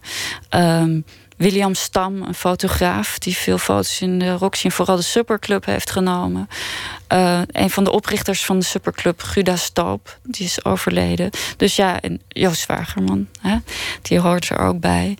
Ehm, ja, die en zijn nog heel dood. veel. Ja, zijn er, er zijn er al best veel dood. Er zijn er al best veel dood. Ja. Hoorde, hoorde ook een beetje bij de jaren negentig. Dat je, dat je die aids-filmpjes met, met zo'n met zo'n bijtje op de rand van een bloem... die dan in één keer omflikkerde als die, eh, Ja. Als die zijn, zijn eh, hebben en houden in de verkeerde bloem had gestoken. Ja, aids. Wat waren we bang voor aids? Hè? Dat beschrijf ik ook in mijn boek. Dat was echt een vreselijke nachtmerrie die er alsmaar over ons heen hing. Die schaduw van, het, van aids. Ja, ik was echt ongelooflijk eh, paranoïde. Ik liet me ook wel minstens twee keer per jaar testen. En eh, ja, ik kende behoorlijk wat mensen die besmet waren. Dat hoorde er ook bij. En dat droeg ook bij, denk ik, aan dat, dat gevoel van urgentie om te feesten. Ja, het precies. Het was in die zin, kijk, dat is het gekke. Het was een hele optimistische tijd. We hadden de val van de muur achter de rug. Hè. De Koude Oorlog was voorbij. De recessie van de jaren tachtig was overwonnen. Maar tegelijkertijd was er ook dat hele sterke fin de siècle gevoel. We gingen op het einde van een eeuw af. En niet zomaar op het einde van de eeuw, op het einde van de millennium. Dus er was ook dat gevoel van, ja, het einde der tijden dreigt. Feesten moesten we. Ja, De. Roaring 90s. Janne Loontjens, dankjewel. En heel veel eh, plezier in eh, de roerige jaren 2010 en verder. Dankjewel. We gaan zo meteen eh, verder met Nooit meer slapen met heel veel andere onderwerpen. Twitter, het VPRO NMS. U kunt ons podcasten via de website van de VPRO en ons leuk vinden op Facebook. Op Radio 1. Het nieuws van alle kanten.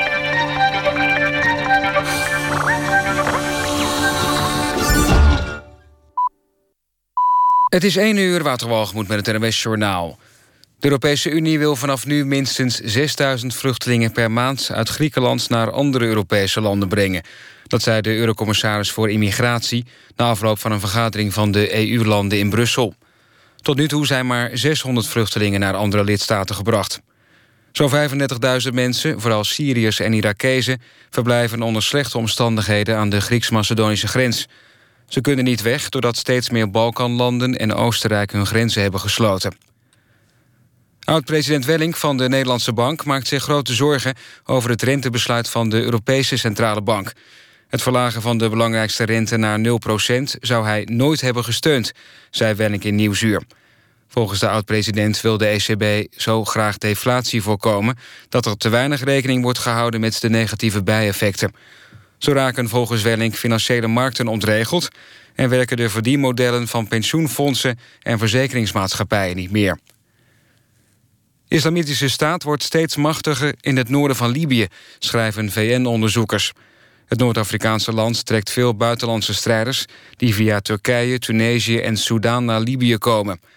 Omdat Italië niet ver weg ligt... maken westerse landen zich daar grote zorgen over. In Duiven in Gelderland heeft een grote brand gewoed... in een gebouw van een transportbedrijf. Het gebouw is deels ingestort en kan als verloren worden beschouwd. Er zijn geen slachtoffers gevallen. Toen de brand uitbrak was niemand meer in het pand aanwezig. Een deel van het wagenpark stond binnen. Die vrachtwagens zijn uitgebrand.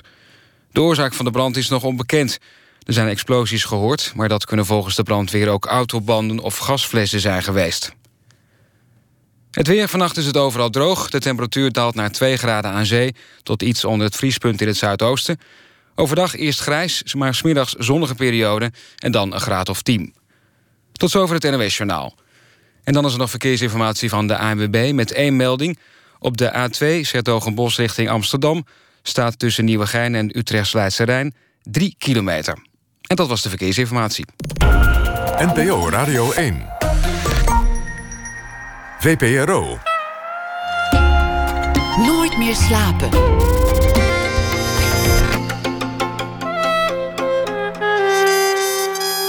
Met Pieter van der Wielen. Straks een gesprek met de Utrechtse producer David Douglas... die samen met Blauwtsoen een duo vormt. We praten met allebei over hun debuutalbum High as the Sun... elektronische dansbare muziek. En de naam van het duo is Hedy Hedy. Historicus Willem Melging komt op bezoek. Hij heeft een boek geschreven, Waarom Duitsland? Hij gaat op zoek naar de recente geschiedenis van ons buurland... en de vraag waarom nou juist dat land... in het centrum van de macht van Europa is komen te staan... En we beginnen met Hanneke Hendricks, want zij is schrijver en zal deze week elke nacht een verhaal voordragen over de voorbije dag. Hanneke, goeienacht. Hallo, goeienacht. Afgelopen nacht ging het over een, eh, een, een hoofd, een verhaal vanuit iemand die onthoofd is. Best een gruwelijk thema, maar dat was nou eenmaal het nieuws. Wat heb je vandaag? Ja, het is vandaag ehm, ja, op een bepaalde manier misschien ook wel gruwelijk. Maar ja, al het nieuws is natuurlijk vaak Nee, het begon vanochtend al dat ik eh, het nieuws een beetje aan het volgen was over die Balkanroute die gesloten is en al de gestrande vluchtelingen. En daarna ging het heel erg sterk over dat gesoebat, eh gesoebat, over de luchtbrug eh, tussen Samson en Rutte. En toen bleef ik zo haken bij dat woord luchtbrug. Dat lijkt net alsof daar al een brug, alsof er echt een brug is of komt. Of, terwijl Dus ik bleef heel erg haken bij dat woord. Dus ik heb eigenlijk vanuit het personage geschreven ja, van een vluchteling die midden op die luchtbrug staat.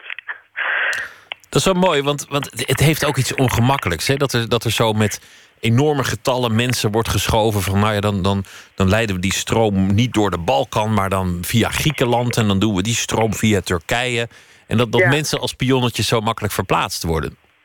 Ja, precies. Dat, dat een vriend van mij noemde dat, dat is een soort kwartetten eigenlijk wat we aan het doen zijn. Als jij nog een Syriër hebt, dan hebben wij een Afghaan hier en dan doen we dat. Ja, ik weet niet. Inderdaad, het, is, uh, het wordt heel abstract, terwijl het dat niet is natuurlijk. Nee, vroeger had je tinnen soldaatjes en nu heb je tinnen slachtoffertjes. Inderdaad, ja. Nou, ik ben benieuwd naar het verhaal. Oké, we horen dus uh, de vluchteling die in het midden op de luchtbrug staat praten. Vanaf een afstandje beschouwd is alles mooi. Ik zie brede rivieren traag door een oneindig laagland gaan. En er komt gewoon water uit de kraan dat je kunt laten lopen als je je tanden poetst. En bij de Primark koop je een, een jas die goedkoper is dan een zak appels. En natuurlijk, de mensen kibbelen, dat is normaal. Ze roepen dingen naar elkaar en kijken op de kalender hoeveel dagen het nog duurt voordat we weer naar de stembus mogen gaan. Is het al tijd om boos tegen elkaar te gaan doen? Of mogen we elkaar nog eventjes op de schouder slaan? Ga jij naar de koning of ga ik naar de koning? Als ik de andere kant op kijk, is er ook nog wel wat schoonheid te ontdekken. Kijk, daar staat mijn vrouw en daar mijn moeder en daar mijn neef. Ze wachten. Er is mij verteld dat we met alles blij moeten zijn.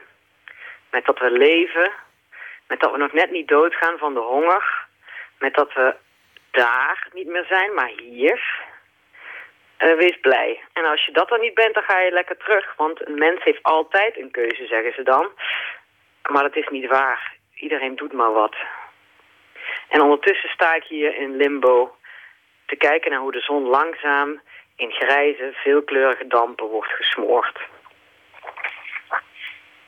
Al dus de vluchteling. Staand op de luchtbrug die uh, al dan niet gecreëerd is uh, op een dag waar het helemaal ging over uh, routes en onderhandelen over routes en het verleggen van routes en het schuiven met de stroom vluchtelingen. Hanneke Hendricks, dankjewel. Morgen weer een verhaal en voor nu een hele goede nacht. Hetzelfde, tot morgen. Uit Portugal komt een blanke soulzangeres die luistert naar de naam Martha Wren. Wordt begeleid door een achtkoppige band, de Groove Velvets. En uh, we gaan luisteren naar uh, een stuk met de titel Smiling Faces.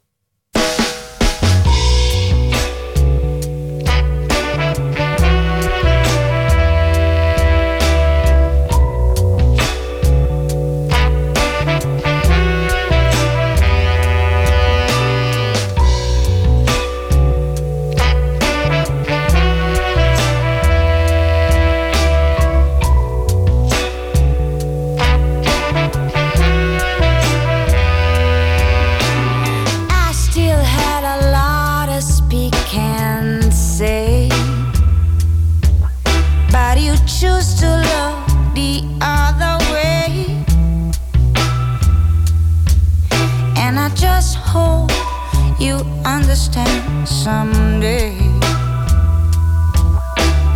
This feels worse than I betrayed.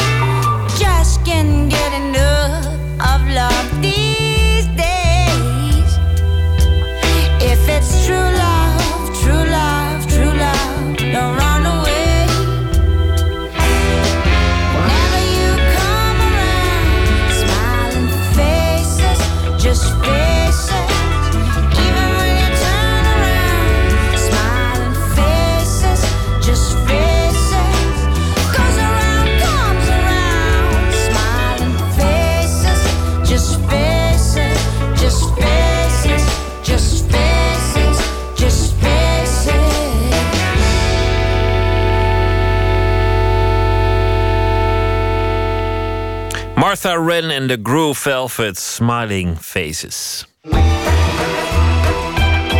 Nooit meer slapen. Johannes Sigmund, alias Blauwtsoen, debuteerde als singer-songwriter met een plaat vol sobere man met gitaarliederen. Daarna kwamen twee platen met een grote band die groots en orkestraal klonk. En nu is er het nevenproject Hadi Hadi samen met Utrechtse producer David Douglas. Maakte Sigmund een plaat vol elektronica. En Nicolaou spreekt beide heren, de zanger en de producer, in de studio van Douglas in Amersfoort. bel gewoon om 10 uur aan of bel. Het was niet in deze studio, maar in Davids vorige studio. Ja, inderdaad, beginnen met koffie gewoon. En dan apparatuur aanzetten en eh, ja, eigenlijk vrij weinig praten. Niet over muziek in ieder geval.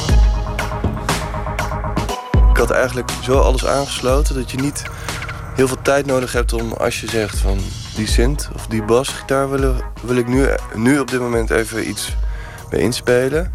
Dat het ook direct kon. Eigenlijk is het gewoon, is het dan gewoon even zo'n mini laboratoriumpje. Vaak hadden we na, na twee uur gewoon opgenomen. En dan gingen we daaruit uit die twee uur selecteren.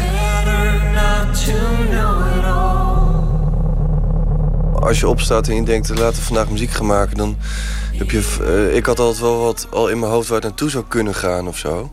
Alleen we hebben dat eigenlijk bewust niet echt uitgesproken of niet echt over gepraat, omdat het ook niet echt zinvol is. Vaak kan je het beter even uitproberen dan dat, eh, dat je helemaal gaat vertellen hoe, wat je zou kunnen gaan maken. Zitten hier voor een grote computerscherm. Ja. Wat zien we nu dan? Ja, dit is een project van eh, een van die liedjes. Is ehm, hoe we begonnen. Even kijken hoor. Eh, dit is... eh Parakeet. Parakeet. En die, hier word je al een beetje mee wakker zo. Ja. ja. Goeie ochtendmuziek dit.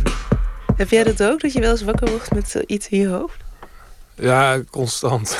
dat is ook vermoeiend soms. Maar eh, het is wel heel vaak dat eh, of, of een liedje van jezelf of iets waar je aan werkt of een beat. Of eh, ja, dat is, dat is dat stopt bijna nooit.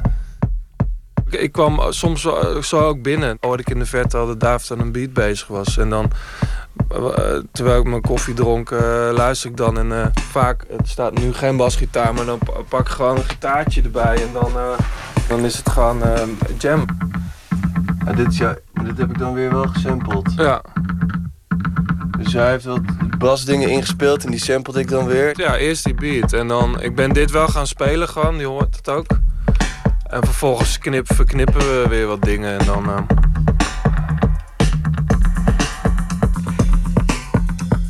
David en ik kennen elkaar echt, echt best wel lang. Wel meer, ik denk misschien wel meer dan 12 jaar of zo. Dus vind ik altijd moeilijk, eh, moeilijk aan te geven wanneer je vrienden bent. Maar ik vind wel, met sommige mensen heb je een soort verwantschap.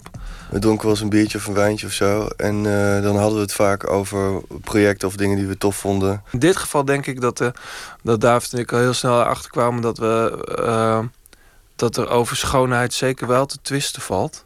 En dat we toevallig de- wat we mooi vinden op het gebied van, van films of, of schilderkunst, maar ook muziek. Dat we daar heel vaak dezelfde dingen heel erg tof vonden. Valt het aan te geven wat jullie dan allebei mooi vinden? Ik denk het wel. Ik zit, daar, ik zit daar nu ook over na te denken. Wat is dat dan? Ik weet dat, eh, dat David mij ooit, eh, lang geleden, ooit tipte. eh, ik had wel eens iets van hem gezien, maar ik had me nooit echt verdiept in, in zijn hele oeuvre. Zoals Almodovar bijvoorbeeld.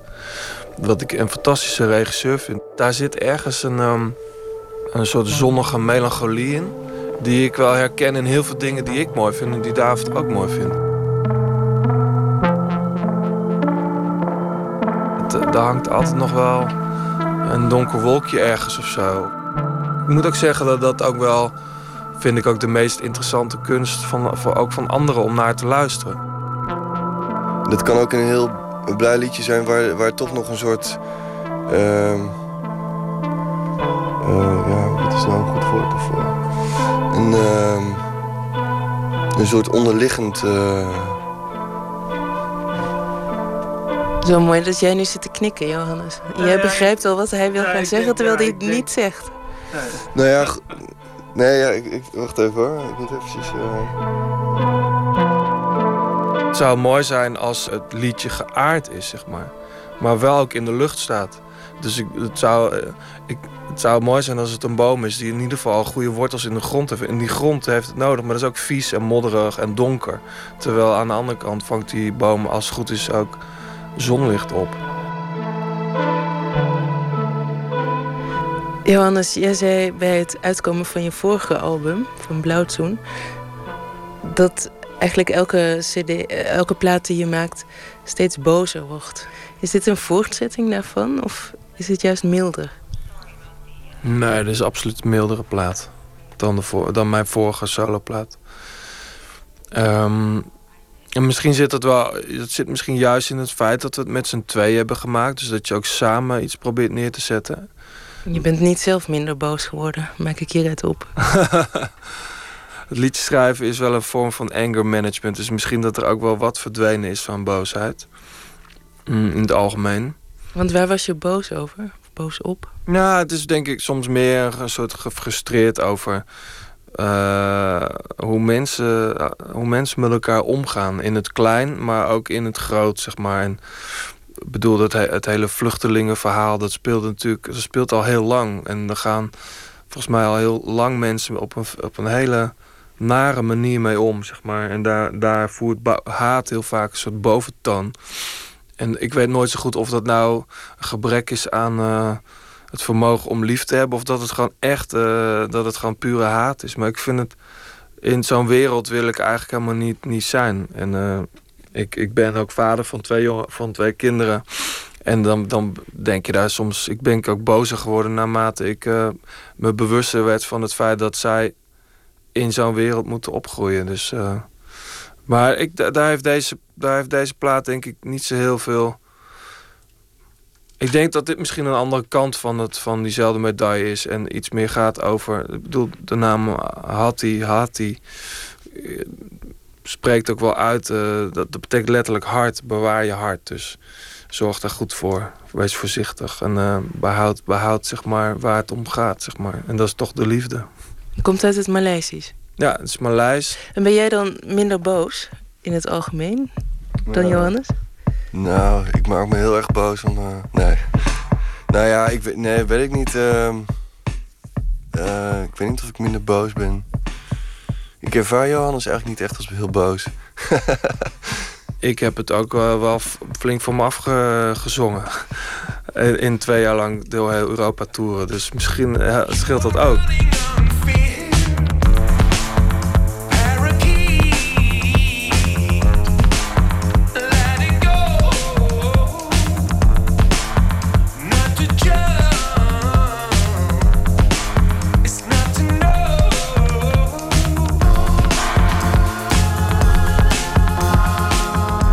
Dat jaren 70? Ja, jaren 70. Dat is eigenlijk een van de eerste synthesizers, zeg maar, analoog.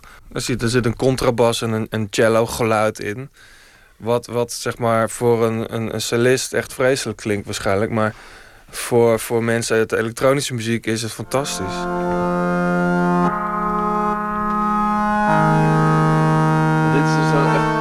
Het, puur het geluid dat uit die synth komt. Dus helemaal onbewerkt of helemaal geen delay of wat dan ook zit erop.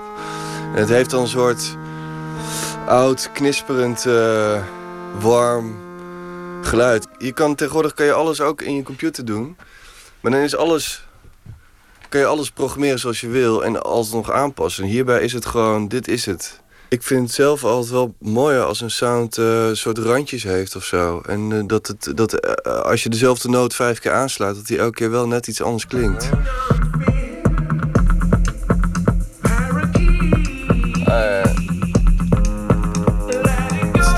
dit is de, Salina, die hoor je in de achtergrond. De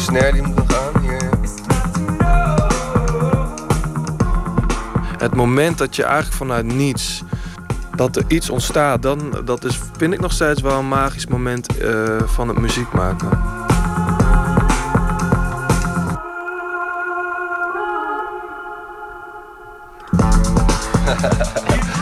Even live uh, in de remix. En zo. Ja.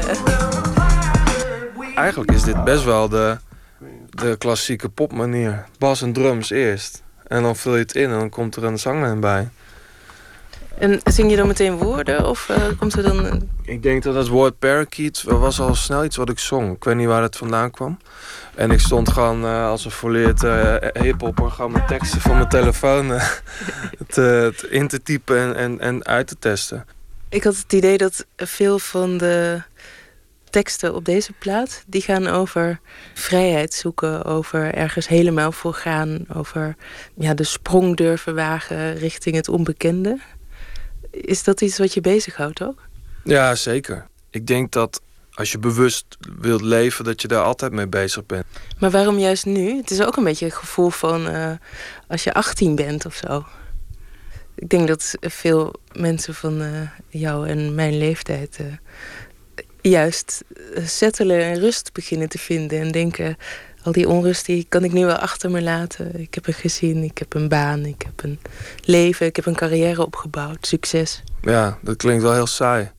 En ehm, ik, ik ben wel iemand die altijd die onrust en die onduidelijkheid opzoekt. In die zin ben ik misschien wel altijd 18 gebleven. Nee, 18 niet. Iets ouder. Ja, er is altijd een soort, er is altijd wel een, eh, een spanningsveld. Als je, ook als je iets maakt, zeg maar, in hoeverre heb je al gezegd wat je wil zeggen en in hoeverre heb je al gemaakt wat je wil maken. Het mooiste zou eigenlijk altijd zijn als je altijd een debuutalbum kan maken. Eh, of zo. Dat gevoel, dat gevoel heb ik soms. En in die zin is dit een debuutplaat van Hati. Dat, dat is het. En ehm, misschien is het dat ook wel dat het daarom dat soort thema's eh, kunnen voorkomen.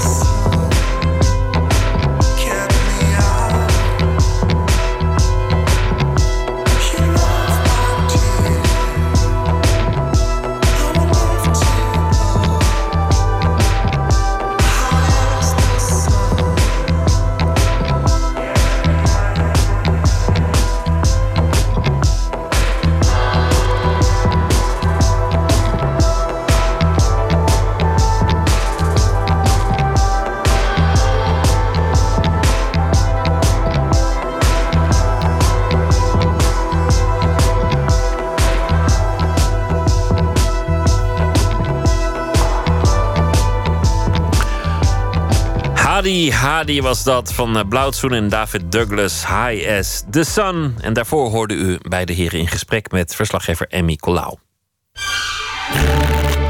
Open kaart.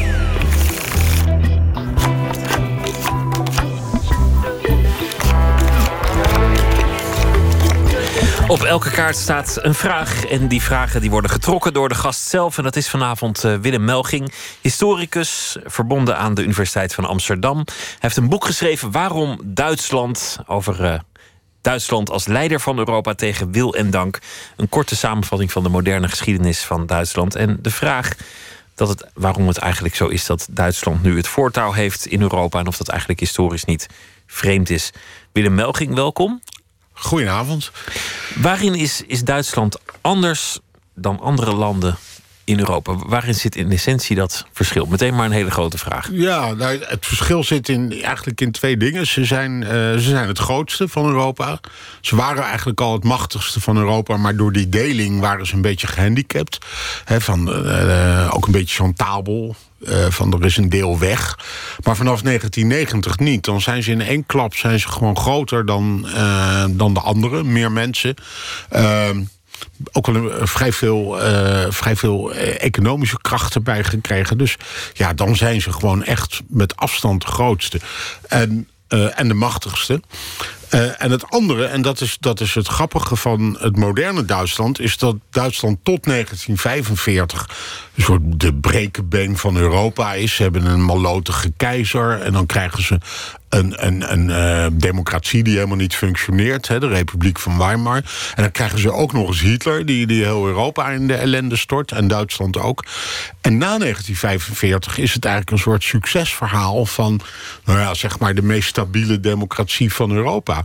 Hè, waar, waar andere landen, eh, nou ja tientallen eh, kanseliers of minister-presidenten er doorheen jassen. Zoals Italië eh, eh, doen zij het met een handjevol. Die mensen reg- re- regeren ook allemaal tien jaar minstens. Dus een heel erg stabiel en, en, en standvastig democratie. Die zich nou ja, tot op de dag van vandaag bewijst. Je behandelt heel overzichtelijk en, en relatief beknopt die hele totstandkoming van het hedendaagse Duitsland. Dat, dat enorme machtsblok in het centrum van Europa. Van een land dat van kleine staatjes vrij lang, lang, langzaam één land werd. Wat je net zegt, die debakels die er kwamen en toen de, de, de eenwording. Er zijn ook lessen te leren voor, voor andere landen. Want de vraag is natuurlijk: blijft het zo'n stabiel land? Blijft het zo'n stabiele democratie? Jij lijkt optimistisch. Waarom? Ik, ik, ik ben aan het. eh, toen ik het laatste hoofdstuk aan het schrijven was, was ik heel optimistisch. Toen brak opeens deze migrantencrisis uit. Waar Merkel zich eh, toch niet van haar meest handige kant eh, of gewiekste kant liet zien. Dat kan ze ook zijn, maar dat was hier niet. Ehm, maar ik denk dat de basis van de, van de Duitse politiek en ook van, van zeg maar de hele Duitse samenleving toch buitengewoon stabiel is. En ehm, mensen verwijten Merkel nu dat ze bijvoorbeeld zei van Wir schaffen das... of dat ze die mensen welkom heeft geheten. Maar zij was de enige die nog min of meer een plan probeerde te trekken. Ehm, of het een goed plan was, is weer een andere vraag. Maar die andere eh, landen zaten alleen maar als een soort konijntjes... in de koplampen van, van die aanstormende migranten te kijken. En die wisten helemaal niet wat ze moesten doen. Merkel probeerde er nog een draai aan te geven... En dat is ook eigenlijk een beetje de rode draad in haar politiek, maar eigenlijk in de hele Duitse politiek. Voortdurend het idee van we moeten dat Europa bij elkaar houden. Want eh, Duitsland eh, die, die, die voelt zich zeer ongemakkelijk als ze los zouden raken van de rest. En ze hebben het idee dat Europa als een geheel eh, toch wat sterker is dan, dan de som der delen. Wij Als je het- als je het vergelijkt met- met, met grootmachten als China en Amerika. Als je het vergelijkt met Nederland, zijn ze politiek wat anders vormgegeven. Ja. En dat heeft bepaalde voordelen. Waarin zit dat verschil? Ik, ik begin mijn colleges bij- voor studenten als het over Duitsland altijd met waar is Duitsland anders in dan in Nederland? Nou, twee dingen. Het is een federale staat. Dus de, de, wij hebben wel provincies, maar de Duitse lender eh, die zijn veel machtiger en hebben veel meer eigen bevoegdheden dan, dan Nederlandse provincies. Dat zijn meer doorgeefluiken voor de, voor de centrale overheid. En het tweede is dat het politieke systeem, en dat, dat hebben ze door schade en schande ontdekt. Eh, het politieke systeem in 1949, toen ze een grondwet kregen... eh, buitengewoon slim in elkaar is gezet. Waardoor, en dat is volgens mij de kern van, van de Duitse stabiliteit... eh, je kunt in Duitsland eh, een regering niet zomaar wegsturen. En waarom is dat? Omdat in 19, eh, de, de jaren 30, hè, dus voordat Hitler kwam, de communisten en de nationaalsocialisten samen de hele tijd regeringen konden wegsturen. En dat is in. eh, en dan vervolgens de boel gewoon de boel laten en kijken wat er van komt. Dat is in het moderne Duitsland onmogelijk. Je kunt niet zomaar een motie van wantrouwen indienen en dan zeggen: Nou, gaat u maar weg. Wat je wel kan, en dat heet dan een constructieve motie van wantrouwen, is zeggen van nou, hè, bijvoorbeeld in Nederland, we vinden Rutte niet meer voldoen. Ehm, iemand in de Kamer. Jesse Klaver stelt zich kandidaat en zegt: Ik word de nieuwe minister-president. Wie stemt op mij? En hij moet dan een meerderheid van het parlement achter zich krijgen. En dan is hij de nieuwe minister-president.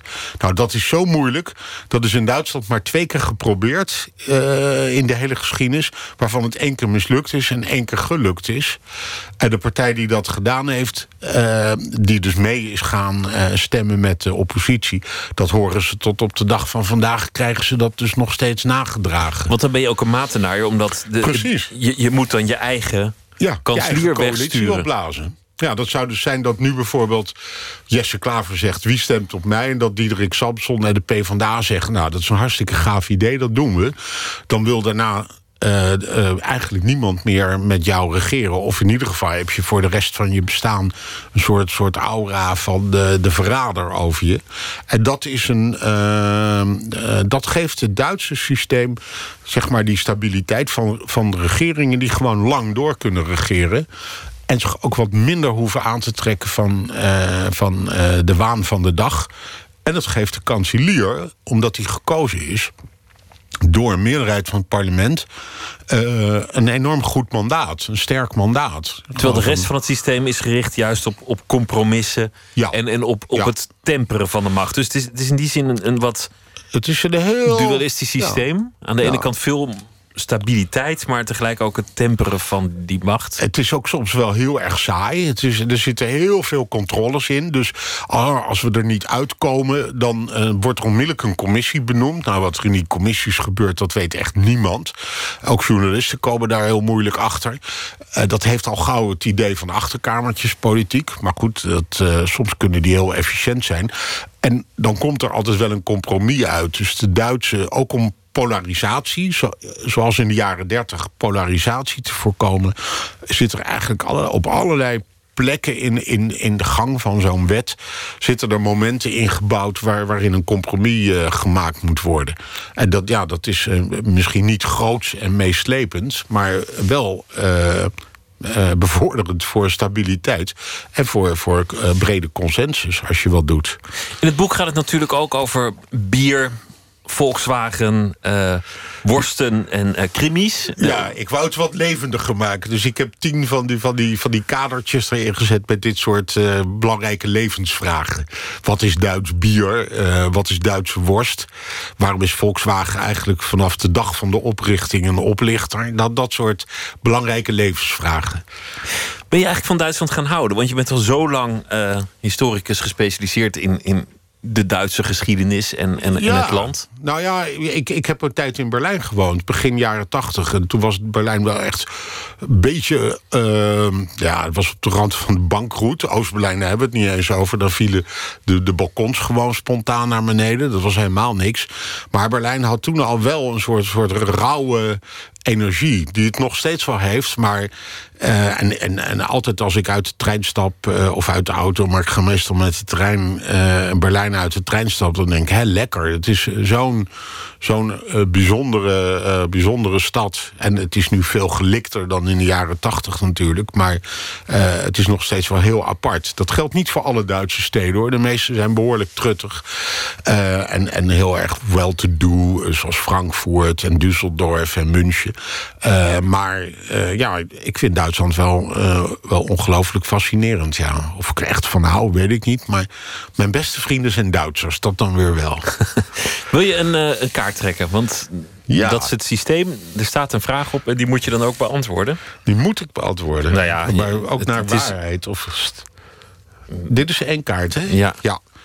Wat zou jij jezelf veranderen? Nou, eigenlijk niks. Nee, helemaal niks. Goed zo. Nou, ik probeer al jaren af te vallen. En dat is aardig gelukt. Maar ik zou nog wel wat meer willen afvallen. Maar ik zou. Nee, ik ben eigenlijk wel. Ja, ik ben ook op de leeftijd dat als je nu nog iets aan jezelf zou willen veranderen. dat je dan misschien toch wel een heel treurig leven hebt gehad. Dus eh, nee, ik, ik, ben, eh, ik ben heel tevreden. Wat dit betreft. Nog één. Ja, neem nog een kaartje. Je bent er nog niet vanaf. Nee, niemand pakt nooit de eerste natuurlijk. Altijd midden uit de stapel. Die, eh, Oh, dat is een mooie. Welke collega verdient meer waardering? Ja. Ik, heb, ik, heb, eh, ik, ik eh, moest gelijk aan collega's denken die allemaal al met pensioen zijn. Ehm, maar van de collega's die er nu zijn, ja, wat is meer waardering? Een betere een, hoog, een salarisverhoging of zo? Ik ben erg gesteld op, op, op, op eh, mijn jongere collega's. En eh, nou ja, ik denk bijvoorbeeld aan. Vanuit mij gezien jongere collega's. Bijvoorbeeld Jeroen van Santen, biograaf van eh, Willem II. Of eh, Niek Pas, groot kenner van de, eh, van de provo's. Dat vind ik mensen die, die misschien nog wel eens een keer... wat meer waardering zouden moeten krijgen... in de vorm van een, een wat hogere functie of iets dergelijks. Dat, hoewel dat is altijd weer eind dood in de pot. Als die mensen dan opeens hoogleraar worden... hebben ze nooit meer tijd om een mooi boek te schrijven. En Want dan hebben ze allemaal di- dingen. Maar het duurt ja, dat lang. kunnen ze allebei zo aardig. Dus, eh, Het duurt lang voor een historicus. Jouw eigen gang naar, naar, het, naar een vaste plek aan de universiteit Ja, duurde, ja. duurde ook heel lang. Ik, hoorde bij de, ik hoor bij de generatie die, die eh, van het ene tijdelijke contract naar het andere strompelde. En ehm, ik kreeg een, een tijd geleden een mail dat ik 25 jaar in dienst was. En toen bleek ik een ordner vol met tijdelijke aanstellingen te hebben. Maar dat. Op een ja, nou ja, nu heeft iedereen de ZZP'er. Dan weet je misschien niet beter. Maar er was altijd wel een soort spanning tussen degenen die wel een vaste baan hadden. en al die mensen van echt al ver in de 30, soms begin 40. die dan nog steeds op, op tijdelijke contracten zaten. En eh, wat op een gegeven moment natuurlijk bi- bizar, bizar was, omdat je toch steeds hetzelfde werk deed. Je, ging- je ging niet opeens eh, op de universiteit stofzuigen. Je gaf nog steeds die colleges. Dus dat was eigenlijk een beetje oneigenlijk gebruik van die contracten. Heb je wel eens op het Dat- punt gestaan dat je dacht... ik weet niet of het volgende contract komt of, of het gaat niet meer gebeuren... dat je dacht, ik moet al die geschiedenstijdschriften, die vakbladen opzeggen... en een andere baan gaan zoeken of een andere carrière beginnen? Nee, ja, ja, soms dacht ik wel eens, dit, nu gaat het misschien echt definitief verkeerd. Maar daar moet je niet door uit het veld laten slaan. En, eh, dat, eh, en ik denk als je gaat twijfelen dat je er gelijk mee op moet houden. Want het, kijk, je gaat niet aan de universiteit werken om heel veel geld te verdienen. Eh, je gaat ook niet eh, voor maatschappelijke status... of dat je een fijne auto voor de deur krijgt. Dat allemaal niet. Je doet het omdat, omdat het gewoon heel erg leuk is... En dat je in je werk een, een, eh, een, een ongelooflijke vrijheid hebt om, om te na te denken, om te lezen, te schrijven. En ik vind het persoonlijk ook heel erg leuk om met studenten om te gaan. Ik, ik heb het idee dat ik daardoor wel wat jonger blijf dan andere zestigers die alleen maar tegen andere zestigers aan zitten te kijken. Dat je toch ook wat meer, meer im- impuls krijgt van, eh, van nou ja de, de, de moderne jeugd, zeg maar. En je ziet ze ook veranderen eh, van jaar tot jaar. Ze kunnen weer andere dingen dan de, degene voor je. En andere dingen kunnen ze opeens meer niet, niet meer. Maar dat hoort er allemaal bij. Dat, eh, nee, ik, ik, ik denk dat je, als je de keuze maakt om, om in dit werk door te gaan... dat je wel heel erg zeker moet weten. En, en eh, nou ja... En, en eh, een zekere bevlogenheid moet hebben, ja. Wil je nog zo'n kaart trekken? Ja hoor. Nee, mijn vrouw zegt wel eens, die werkt ook op de universiteit... hier werken eigenlijk alleen maar gekken. Maar dat is wel een, een prettig soort gek. Ja. Wie zou minister-president moeten zijn?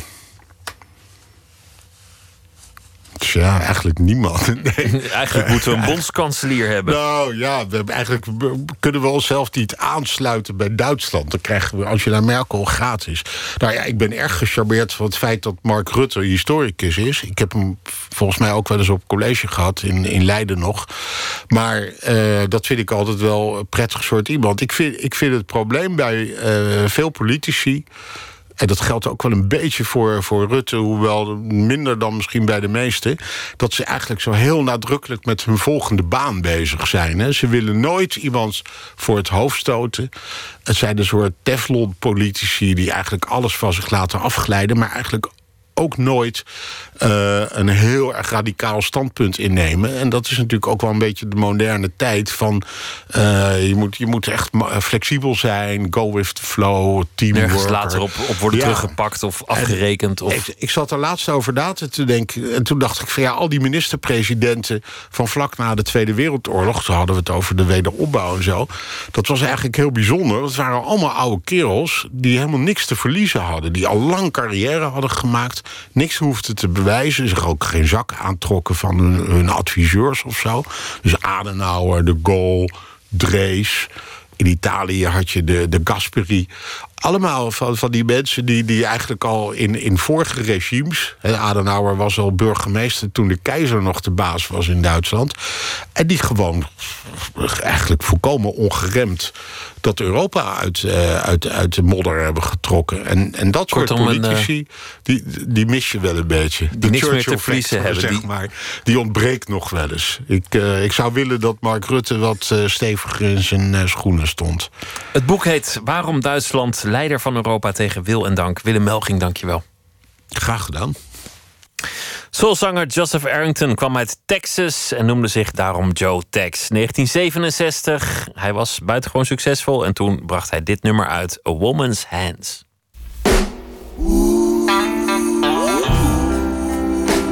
You and I have come a long way together, haven't we, baby?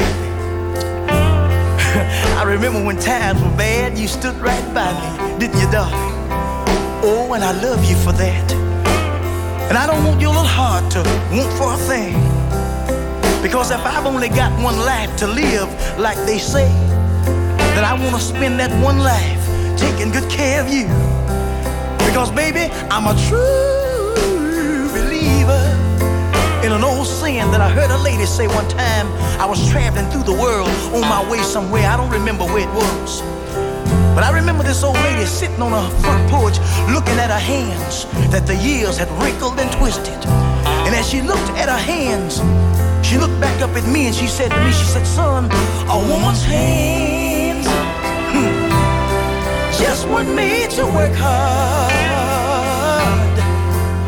all the time. Can't you just see that? And I know a lot of men out there are gonna be mad at me for saying that, but I got to say it again. I said a woman's hands just weren't made to work hard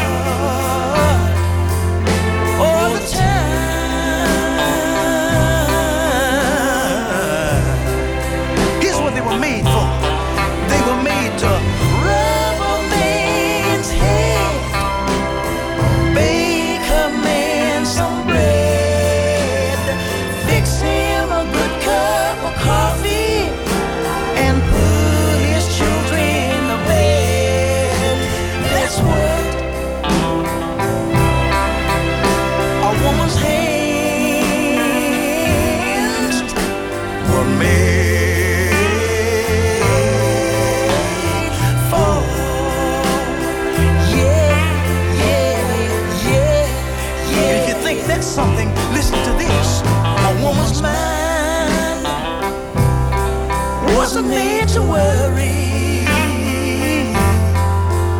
all the time. And quicker the men realize that, the better off the world's gonna be. Listen to me. I said a woman's mind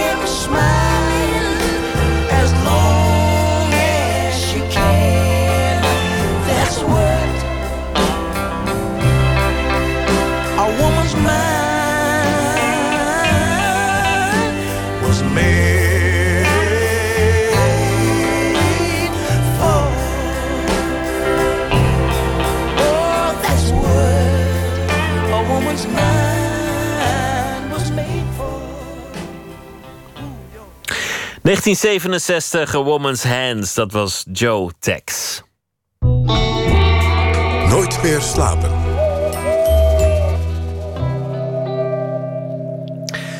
Vandaag ging in Amsterdam de film In Your Face in première. Hoofdrolspelers zijn Hadewig Minis en Tibor Lukacs. En eh, Ronald Giphart die heeft het script geschreven... maar dit is niet een gewone film. Dit is een film geschoten in virtual reality... met 360 graden beeld. En de makers claimen dat het de eerste VR-speelfilm in Nederland is. Tjitske Musche was aanwezig. Je ging naar de film. Wat, eh, wat heb je meegemaakt? Nou, uh, dat was een hele belevenis. Ik ging naar de VR uh, eh, Cinema, de Virtual Reality Cinema. Die is uh, sinds vorige week bestaat dat in, in Nederland. Of zelfs in Europa is het eerste, geloof ik. In Amsterdam. En ik ging daarheen heen en ik kreeg zo'n bril op met een koptelefoon. En er stonden wat stoeltjes en ik kon daar gaan zitten. En het gebeurde voor mijn ogen, boven mijn ogen, achter me. Het gebeurde aan alle kanten, 360 graden. Um, en uh, ik, ja, ik was van tevoren een beetje bang dat ik heel misselijk zou worden. Dat leek me nou echt iets dat heel heftig is voor je hoofd... om dat allemaal te, te coördineren in je hoofd. Maar dat, uh, dat, uh, dat gebeurde niet. Dus het was een bijzondere ervaring. Ik kreeg meteen dat polygoongevoel. Een, een, een blik in de toekomst, in een nieuwe realiteit. Waar ging de film over? Of is dat een ouderwetse vraag? Uh, nee, dat kun je nog vragen. De, de, er zat een lijn in het verhaal. Um, het uh, ging over uh, twee mensen. een man en een vrouw, Hadewig Minus en haar partner Tibor. Ze speelden ook zichzelf. Twee acteurs die het druk hadden. Je bent in hun keuken. En um, ze zijn de avond aan het voorbereiden... want ze moeten al bij een pad en ineens wordt aangebeld... en er staat er een filmploeg voor de deur... van een televisieprogramma die een vluchteling bij hun droppen. Want ze hebben allebei dan in die film uitspraken gedaan. Al eerder zie je dat over, over dat ze gastvrij moeten zijn en zo. Ze krijgen een vluchteling uh, um, te verwerken. En dan is de vraag, wat gaan ze ermee doen? En um, ja, ik geloof niet dat ik een spoiler uh, verklap als het. Uh, ja, je, je, wordt dan als, als kijker ook toegesproken uiteindelijk door de acteurs recht in de camera. Van ja, wat zou jij eigenlijk doen met deze vluchteling? Juist, nou dat, dat is duidelijk. Daar was de makers waarschijnlijk dan ook om te doen. Een, een, film met een boodschap. Ja, met een boodschap. En ook dat dat dus in your face gebeurt. Uh, ik sprak erover met uh, Jip Samhout. Dat is de initiatiefnemer van die, van die virtual reality bioscoop. En ook de regisseur van In Your Face. Wij waren gewoon heel erg benieuwd wat doet virtual reality nou met je, met je brein eigenlijk. En wat we daarin zien is dat VR eigenlijk hetzelfde doet als dat je echt tegenover iemand zit. Dus je eigenlijk omdat je zo er middenin staat, gaat de verbinding die je met de hoofdpersoon hebt, die gaat omhoog. Maar ook de bereidheid tot actie om iets te doen. Nou, en daarom vind ik het ook zo gaaf om deze film te hebben gemaakt in Your Face. Omdat uh, we daarmee echt mensen ja, toch anders kunnen laten nadenken over de vluchtelingenproblematiek. En uh, ik hoop in de toekomst dat nog op veel meer vlakken dat soort films te maken. Om echt ja, mensen daar midden in die wereld te plaatsen en daardoor nieuwe realiteiten te laten zien. Ja, dat hebben ze ook echt onderzocht. Ze hebben mensen een uh, film laten kijken over ebola. En dan had je een groep mensen die naar de uh, film in 2D uh, keek... zoals wij normaal naar een film kijken. En mensen die naar een, een virtual reality versie keken. En toen bleek dus dat die mensen die in 2D hadden gekeken... die hadden hun actiebereidheid voor en na de film... was met 30% omhoog gegaan. Terwijl als je dat in virtual reality kijkt... dat het dan 60% hoger was dan, dan voor de film. Dat mensen echt iets wilden gaan doen. Nou, goed nieuws voor wie iets te verkopen heeft. En voor uh, organisaties of uh, merken die reclame willen maken. Maar was het leuk? Was het goed? Was het mooi? Was het spannend? Nou, het was wel leuk. Het is gewoon een bijzondere ervaring. Dat het helemaal rondom je gebeurt. Je zit echt in die film. Uh, maar uh, ik vond het verhaal... Ja, het is een vrij dun verhaal. En ook dat je zo direct wordt toegesproken. Um, ik werd daar niet eh, heel erg door geraakt. Dat, dat, werkte voor mij niet, niet heel goed. Ik vond het vooral heel leuk dat je dus echt... Uh, je bent daar die keuken, je kunt alle details bekijken van dat huis. Dus waar je ook kijkt, uh, naar beneden zag ik wat voor tegeltjes ze hadden. Achter me was een mooi schilderij. ik kon de keuken helemaal goed bestuderen. Dus je bent een beetje een voyeur in, in, in iemands huis in dit geval. En dat, dat, dat vond ik wel grappig. Um, ik sprak nog een oude stel dat vanmiddag ook in de bioscoop aanwezig was. En die waren wel heel erg geraakt en voelde zich aangesproken door dat in de camera spreken. Dus nou ja, misschien lag het aan mij. Maar misschien dat de mogelijkheden in artistieke zin ook nog niet optimaal verkend zijn van wat er eigenlijk mogelijk is met die techniek. Want je moet dat natuurlijk wel anders regisseren dan een, dan een traditionele speelfilm. En hoe dat, dat moet nog uitgevonden worden. Ja, precies. Daar zijn ze een beetje mee aan het experimenteren. En ik, dat vroeg ik ook aan Jip Samhout, die dus deze film uh, geregisseerd heeft, uh, hoe die dat gedaan had. Daarnaast zijn we heel erg bezig met hoe kunnen we op de juiste manier de acteurs zo bewegen dat je altijd als, als kijker verleid wordt om in de juiste richting te kijken. Want het risico als die slecht gemaakt is, dat je totaal het verhaal kwijtraakt omdat je afgeleid raakt en ergens anders naar gaat kijken. Nou, en dat doen we bijvoorbeeld met 3D-geluid, wat we achter je laten, laten plaatsvinden om daar naartoe te lokken. We doen dat door de acteurs in bepaalde richtingen te laten kijken, waardoor je verleid wordt om daar naartoe ook te kijken. Dat is eigenlijk het psychologische effect uh, in het brein van, van, van iemand wat we daarmee stimuleren. Um, we kunnen acteurs echt laten bewegen naar een plek waar we willen dat je, dat je heen kijkt. Zijn er eigenlijk meer regisseurs mee bezig? Leeft het in de filmwereld? Ja, het leeft enorm. Uh, internationaal gezien zijn er uh, verschillende bedrijven mee bezig. er wordt mee geëxperimenteerd wat er nou kan en wat er niet kan. tot nu toe worden er niet zulke lange films gemaakt... omdat dat schijn je nog niet aan te kunnen met je hoofd. Um, er zijn ook in Nederland er zijn verschillende mensen mee bezig. Ik sprak onder meer met Robert-Jan Westdijk... Die ook bij deze film betrokken was. Hij heeft ooit Zusje gemaakt... wat ook al een beetje experimenteel was met camerawerk. Um, en maakte ook Filene zegt sorry. En voor hem was het de eerste keer dat hij echt iets met VR deed. En hij um, was er erg enthousiast over. Het was meer een, een besef dat de dingen die je normaal moet laten in gewone films... dat je die er nu aan zou kunnen toevoegen. Um, details die je, dat je een huis uitkiest omdat het een mooi plafond heeft. Uh, in normale film blijkt je dan dat plafond nooit aan te schieten. Hier zie je het wel. Ik, vond het fantastisch om dat, uh, dat onderdompel-effect, uh, om, dat, om dat mee te maken. En om daar dus gewoon mee te spelen. Wat, wat je timing en dus ja, de regie wordt daarin wel iets anders. En het grappige is, als, dat je normaal gesproken dus juist hebt een klassieke quote is... Film is life with the boring bits cut out. Nu stop je juist de boring bits er weer in om weer dichter bij die realiteit te komen. Al dus uh, Robert-Jan Westdijk. De film die heet In Your Face. Een nieuwe techniek. Een begin van misschien wel een genre. Tjitske Musche, dank je wel. Graag gedaan. Een cautionary tale, een verhaal uit de folklore, bedoeld om de ander te waarschuwen. Het is ook de titel van het nieuwe album van de Amerikaanse zanger Dylan LeBlanc, Cautionary Tale. En het nummer heet ook al zo.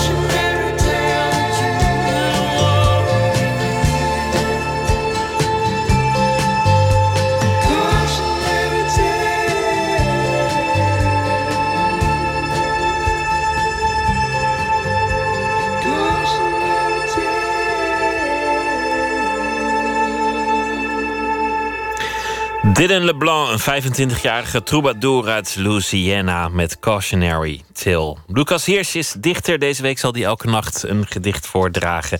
Een van zijn favorieten. En dat doet hij ook vannacht.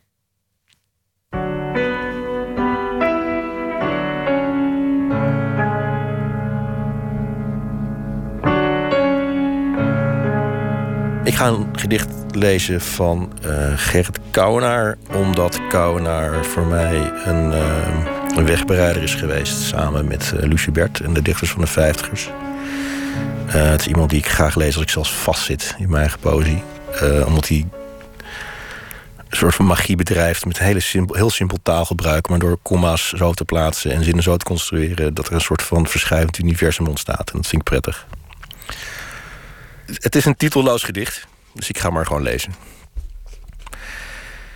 Zo helder is het werkelijk zelden. Men ziet het rietwit voor de verte staan. Iemand klopt aan, vraagt water. Het is een verdwaalde jager. Het antwoord is drinkbaar, zijn kromme weg uitlegbaar in taal in zijn wijtas een bloedplas.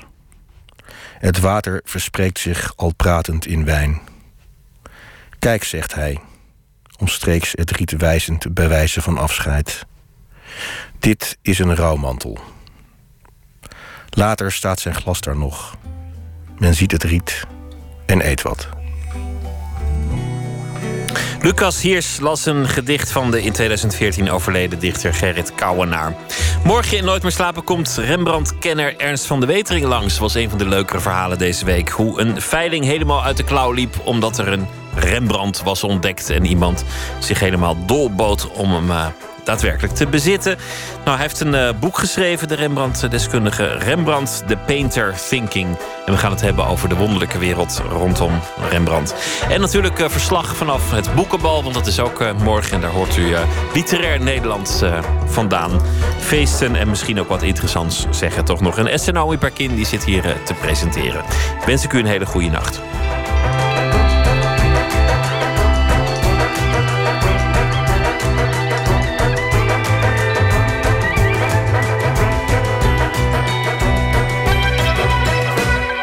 Op Radio 1, het nieuws van alle kanten.